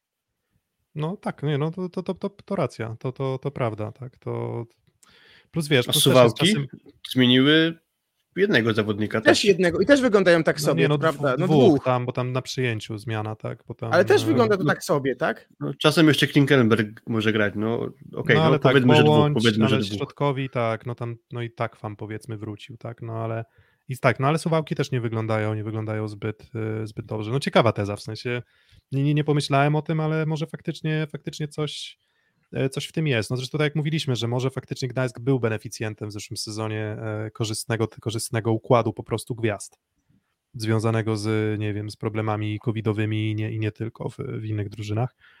Pomógł Mm, sobie i miał. ale tak, ale no, no Gdańsk, wiecie, no teraz na przykład kolejna sprawa, no Jastrzębie grało Gładyrem i Wiśniewskim Toniutti jak ile chciał i wszystko wpadało praktycznie w meczu z Jastrzębiem, przyjeżdża Janusz, gra z Reinem i z Rejno i Smithem i znowu jest, jest dokładnie to, to samo, więc znowu na Gdańsk w zeszłym sezonie mówię, orzechy, orzechy przeciwko dolarom, że, że tak, tak skuteczni środkowi przeciwko Gdańskowi nie byli rywala. I to też wynikało z, po prostu z organizacji gry w obronie, gdzie, gdzie nic nie wpadało, a teraz wpada. Mhm. Jestem tak w ogóle lekko abstrahując zawiedziony Urbanowiczem. Sądziłem, że będzie pełnił większą rolę w tym zespole, a po tym, co pokazywał w zeszłym sezonie, a na razie to jednak Mordel wygrywa rywalizację, bo jakby pozycja Carrera dla mnie jest niepodważalna. Prawie by mi mikrofon spadł. z wrażenia, z wrażenia. Nie, wiesz co, Nie myślę, że kwestia, myślę, że kwestia tego, że, że, Urbanowicz, nie pamiętam, nie wiem, czy on miał, nie wiem, czy on nie miał jakiegoś tam uraziku na juniorach, malutkiego, e, no ale Miał. jednak no dość późno dołączył do, dość późno dołączył do drużyny, więc e, no i on jest jeszcze, wiecie, to jest jego drugi sezon w profesjonalnej siatkówce i w zeszłym sezonie dostał szansę trochę przypadkiem je w miarę, w miarę wykorzystywał, ale to cały czas jest młody zawodnik i no Kuba Kochanowski w swoim drugim sezonie, jak szukamy porównania do tych najlepszych, to był gościu, który już tam wchodził i potrafił grać świetne, fantastyczne mecze, ale nie grał od deski do deski wszystkiego. Mateusz Potem Poręba? Mateusz Poręba też miał takie mecze, w których tam, nie wiem, kończył 6 na 6, dokładał dwa asy i dwa bloki. Pamiętam, że były takie mecze. Mm, A, a to myślę, że Winiarski no, wie, co robi po prostu. Myślę, że. Winiarski wie, wie, co robi i wie, że jeszcze w tym momencie no Mordyl po prostu jest, nie wiem, no może szczebelek wyżej, ale, ale, ale też no, nie gra wybitnego sezonu Bartek Mordyl, myślę. Ciekawe, bo jest komentarz, Mordel musi poprawić przyjęcie. Nie wiem, czy to jest żart, czy mówimy zupełnie poważnie, że dużo piłek jest w niego serwowanych, takich skracanych i on sobie z tym nie radzi, bo szczerze tego nie zauważyłem. W sensie nie wiem, jak przyjmuje te piłki blisko siatki serwowane Bartek Mordel, więc jeśli to jest komentarz na serio, to, to będę się musiał przyjrzeć. No, dokładnie. Myślę, że, dokładnie. myślę, że wiesz, poświęcimy chyba i Olsztynowi, i Gdańskowi inne odcinki po prostu, no bo dzisiaj już wiesz... Tak, dzisiaj tak, zespół. Tak, już, już jesteśmy tak, jesteśmy na finiszu, więc, a, więc tyle o meczu. No jeszcze tam zahaczyliśmy o ten Tref Gdańsk, tak, jako, jako kolejny rywal projektu Warszawa, więc tyle o meczu Resowia projekt MVP, wasz MVP Janko Zamernik. 46% głosów, na drugim miejscu Maciej Muzaj, tak, więc trochę e, szykanowany, wyszydzany na początku sezonu Maciej Muzaj, trochę się odbudował, no przynajmniej jedna trzecia z Was uważa, że no, zasłużył nagrodę MVP, a to już o czymś, o czymś się powolutku mówi. E, Dobra, no to już finiszujemy i po prostu omówimy szybko pozostałe mecze e, kolejki. Szósty set. Mm, Pozostałe mecze kolejki, no to może tak odwrotnie chronologicznie, tak? Indyk Pola ZS Olsztyn kontra Kuprum Lubin, pokaz siły Olsztyna. Pokaz mocy. No, mówię, rozpływał się nad grą Indyk Polu AZS Olsztyn Damian Dacewicz, y, roz- rozpływał się Marek Magiera i myślę, że większa część osób, która oglądała mecz przed telewizorem, to tak połowy pierwszego seta to też zaczynała się rozpływać, bo nie było punktu zaczepienia dla Kuprum, żadnego i, i no, bardzo, bardzo przyjemnie się oglądało siatkówkę Indyk Polu AZS Olsztyn. No, mówię to z nie, niekrytą satysfakcją. Zobacz, jaki będę- progres od meczu z Resowią, na którym byliśmy w trójkę, gdzie no nie byłeś zachwycony postawą Olsztyna. Delikatnie, Pamiętam chyba, twoją minę, jak wyszliśmy z hali. chyba, chyba delikatnie, delikatnie powiedziane. Znaczy nie wiem, znaczy nie mam pojęcia jak to się stało, że to są tak, dwie tak różne drużyny, ale chyba odpowiedź jest jedna Jan Firley. Mm, Ale powiem szczerze- bo Nie, nie, nie, miałem, nie miałem poczucia, że Janko Siemanko, Karol Jankiewicz, nie wiem, zagrał jakąś wyjątkową pasiekę, jak tam wszedł z, wyszedł w wyjściowym składzie, bo tam wtedy te problemy zdrowotne Jana Firleja.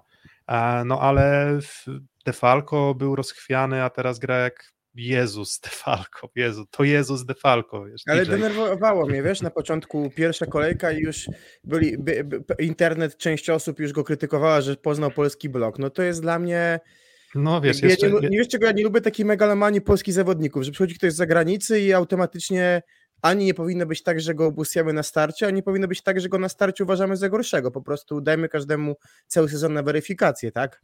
A nie, wiesz, że to wiesz, co to- kolejkach ktoś jest leszczem. Wiesz, to, to, to co, to, to jak Urosz nie poradzi sobie z Jastrzębiem albo zagra, nie wiem, mecz, nie wiem, 40% skuteczności, 20% efektywności, to powiemy, że to jest dramat. Się skończył się zanim się zaczął. Wiesz, to, to, to, to wiesz, to, to wiesz, to tak jak Fornal na przykład, no nie wiem, no miał mecz to ostatnio z Zaksą chyba tak nieudany, że on tam kończył bardzo niewiele, bardzo niewiele piłek. Więc tam wiesz, DJ DeFalco to tam akurat to ja chyba takim kwiecistym po- porównaniem poleciał właśnie też e, Marek Marek Magiera. Magiera, tak, tak że, DJ tej orkiestry. No on i Karol Butryn, tak, on, Karol Butryn i Jan File i nagle się okazuje, że nawet jak Taylora Averilla nie ma, to, to, to w zasadzie Szymon Jakubiszak nawet lepiej wyglądał w ofensywie niż, niż Taylor Averill. I, no po prostu miał, miał, miał komfortowe warunki, ale dość imponujące były te ataki, więc swoboda Jakubiszaka mm, fajna.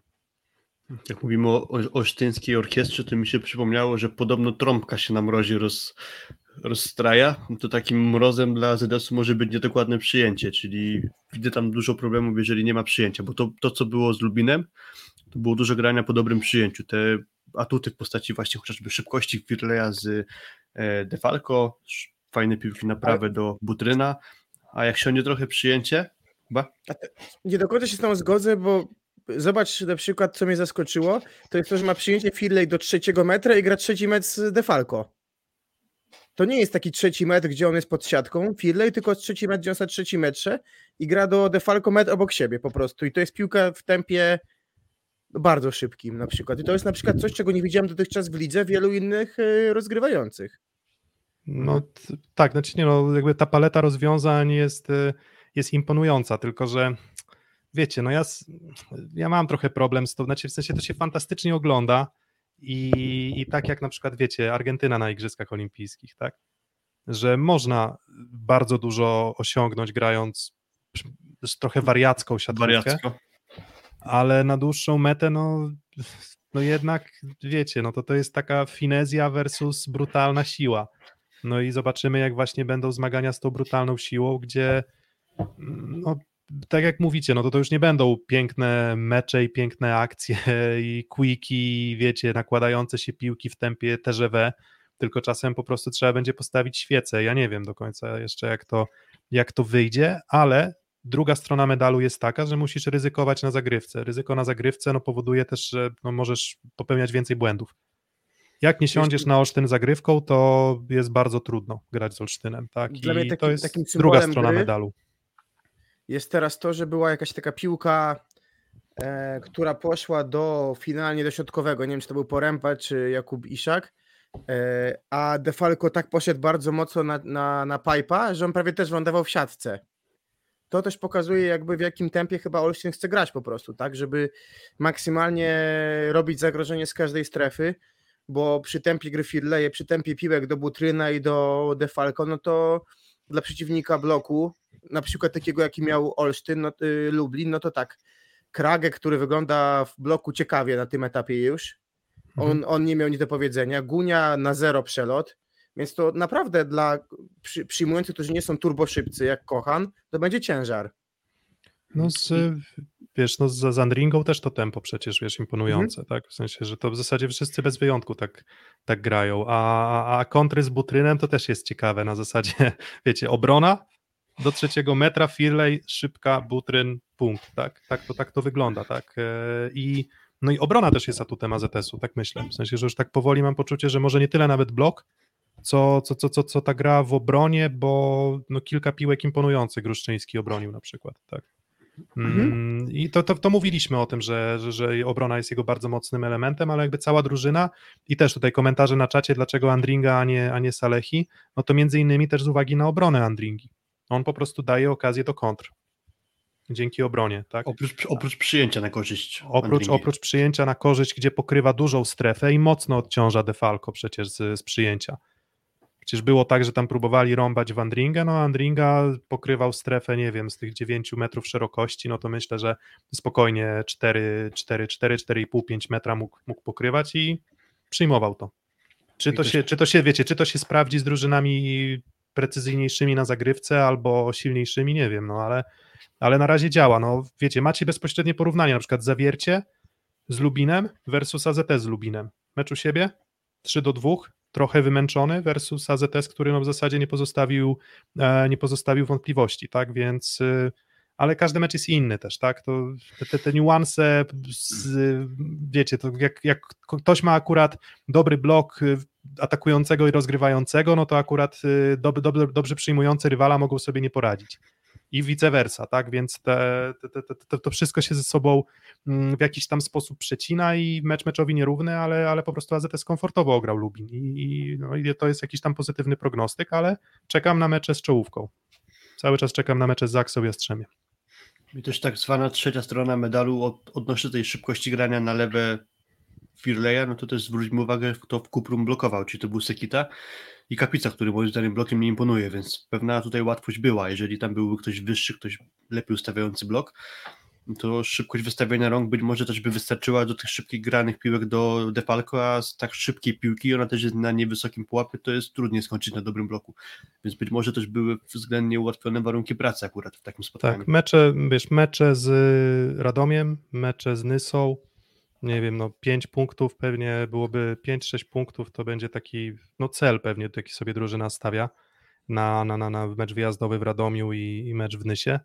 Um, i, no i wtedy to już będzie duży komfort gry, no bo to w zasadzie będzie już e, 9 spotkań rozegranych, AZS wygra wtedy 7 spotkań z 9, czyli tylko dwie porażki, ta porażka z Rysowią i ze Skrą.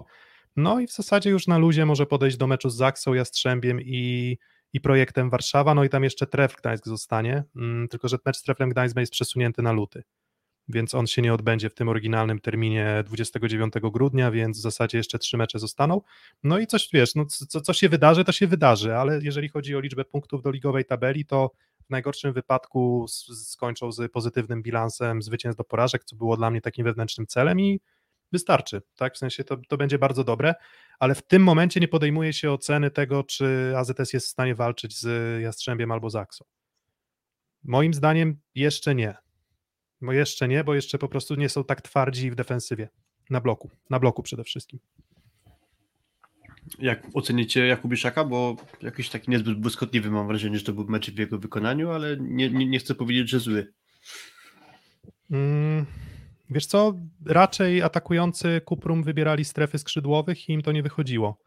Bo albo walili w Butryna, albo walili w, w Defalco, albo walili w Andringę, więc środkowi moim zdaniem się dobrze przemieszczał Jakubiszak, tylko po prostu nie było z tego punktów, bo nie, nie te kierunki wybierali e, skrzydłowi, więc e, nie, Wiesz, e, całokształt jest ok, jest ok, solidny, Weź na 9 solidny to jest raczej, wiesz, myślę, że największym plusem Averilla w porównaniu do tej dwójki, minusem jest to, że nie jest zgrany z Firlejem i to bardzo y, skrzypi, no ale Avril z tej dwójki jest po prostu dużo lepszy w bloku, tak, bo oni w tym meczu zablokowali jeden atak, a Avril średnio tam notuje, nie wiem, pół bloku na set, tak, coś Tak, takiego. pół czy czy więcej 0,6, jakoś tak, no. No właśnie. Wiesz co, znaczy tak, ale tak jak to, co mówiłem, w tym nie, nie, nie miałem poczucia, że Poręba i Jakubiszak są spóźnieni. Zresztą mówię, na końcu statystyki e, statystyki mm, skuteczności ataku Kuprum też mówią same za siebie Mhm. i efektywności po prostu, tak, że, że środkowi na tyle przeszkadzali, że i pojawiały się okazje do gry w obronie, trochę wygodniejszej, więc nie, ja uważam, że, że, że to był przyzwoity, przyzwoity mecz Jakubiszaka. W sensie lepszy niż się spodziewałem i to też, wiecie, pokazuje, że no jak masz rozgrywającego, który ma do, fantastyczny pomysł na grę jak Firley w tym meczu, to czy to jest Evril, czy to jest Jakubiszak, to myślę, że czy to byłby Gunia, to też byłby bardzo skuteczny. I, i, I tak to jest właśnie trochę ze skutecznością środkowych, że no, ona jest Żyją mocno, dzięki mocno, rozgrywającym. żyją dzięki rozgrywającym, są bardzo mocno zależni od, e, od rozgrywających. Dobra, no to jeszcze o jakim meczu nie powiedzieliśmy. Gdańsk, Zaksa był, Ślepski, Jastrzębski, trochę mówiliśmy w kontekście Aluronu CMC Warty Zawiercie. Mm, No i ten GKS Katowice z Ceradem Eneo Czarnymi Radą, czyli GKS wrócił na tę swoją zwycięską ścieżkę, ale w trakcie meczu powiedziałem i to w sumie wyszło trochę w komentarzu pomeczowym Kuby Bednaruka, trenera Czarnych, że ja bym się zapłakał, jakbym był trenerem i miałbym sytuację, w której prowadzę w secie trzecim 22-18? Jakoś tak? I, i, i, i wy- 21-17 chyba, dokładnie. 21-17, no to naprawdę bym się zapłakał i tak jak on mówił, że ma masz wszystko, żre ci, żre ci zagrywka, żre ci wszystko, idzie Majka ma, daje zagrywki, które w sumie są przyjęte, co najmniej jedna z nich jest przyjęta prawidłowo, no i błędy własne i właśnie Radom trochę tych błędów własnych popełnia dużo, no tam, tam nie, ma, nie ma jakości skrzydeł trochę. Bo właśnie sensie- środkowi się rozpędzili, zobacz, zobacz jak się rozpędził Leman, oczywiście to wiemy kto, dzięki komu, dzięki jakiemu wywiadowi. Wiesz, i dałem, dałem go do wygrajki, więc też dzięki temu na pewno się dobrze spisywał. No, ale Leman naprawdę przy, bardzo, no i dwa, trzy asy, tak, y, 67 w ataku, blok. Ale zobacz Parkinson- Parkinsona, liczby w ataku. Ile ma No, ataku? w ataku 11 na 17, 3 bloki, 6 bloków, no ciężko w ogóle cokolwiek powiedzieć, tak, no ale Ale, Mamy- ale, ale, jak, ale jak wyjmiesz środkowych, to, to, to skuteczność. no tak, właśnie. nie ten- wyszedł ten mecz tak, Pawłowi Rusinowi na pewno. No, Rusinowi, Farynie, Santanie w zasadzie. Santana to tam.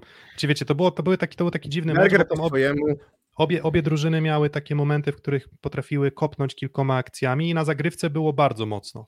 W sensie ciężko było na zagrywce. To nie był taki mecz, że, e, że szły sobie flociki i wiecie, i ta skuteczność ataku też troszeczkę była niska i, i, i, i był, było przyczyną tej niskiej skuteczności ataku to, że obie drużyny grały dość agresywną zagrywką. Um, I no i był przecież co, Santana 120 na godzinę zaserwował Asa? Ale wiesz, Potem Szymański, potem poszedł Szymański i odwdzięcza się podobną prędkością. Nie no, to są bardzo, to są piłki no nie do przyjęcia w zasadzie, albo bardzo trudno jest je przyjąć. a wiesz, Berger to jest taki, taki przyjmujący, który by podpasował pod, y, wiesz, to jest taki Andringa tak naprawdę, tak? I jak nie masz przy nim y, świra w ataku, no to to jest problem.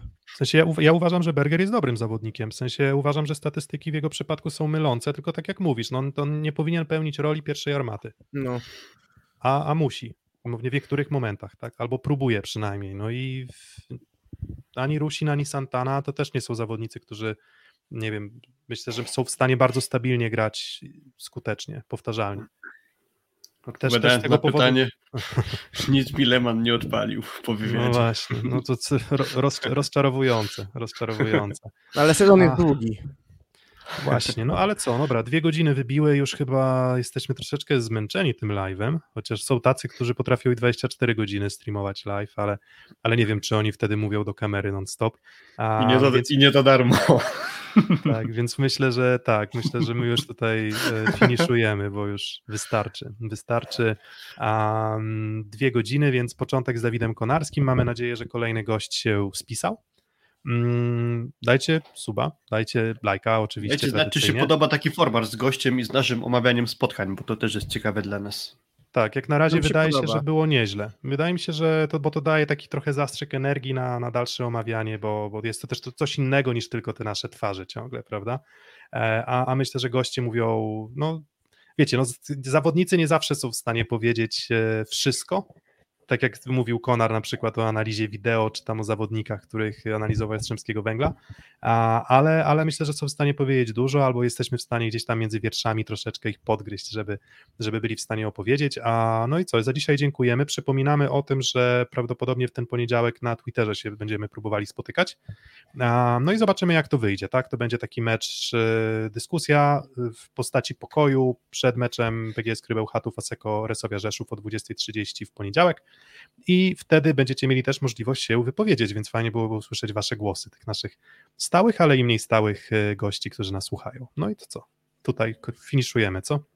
Tak jest. Dzięki za dzisiaj. Do Tak, usłyszenia. na, na, na, prawie, prawie na bezdechu to powiedziałem. Do usłyszenia. Dzięki, teraz oddychamy. Na razie, trzymajcie się. Pa, dobrego wieczoru.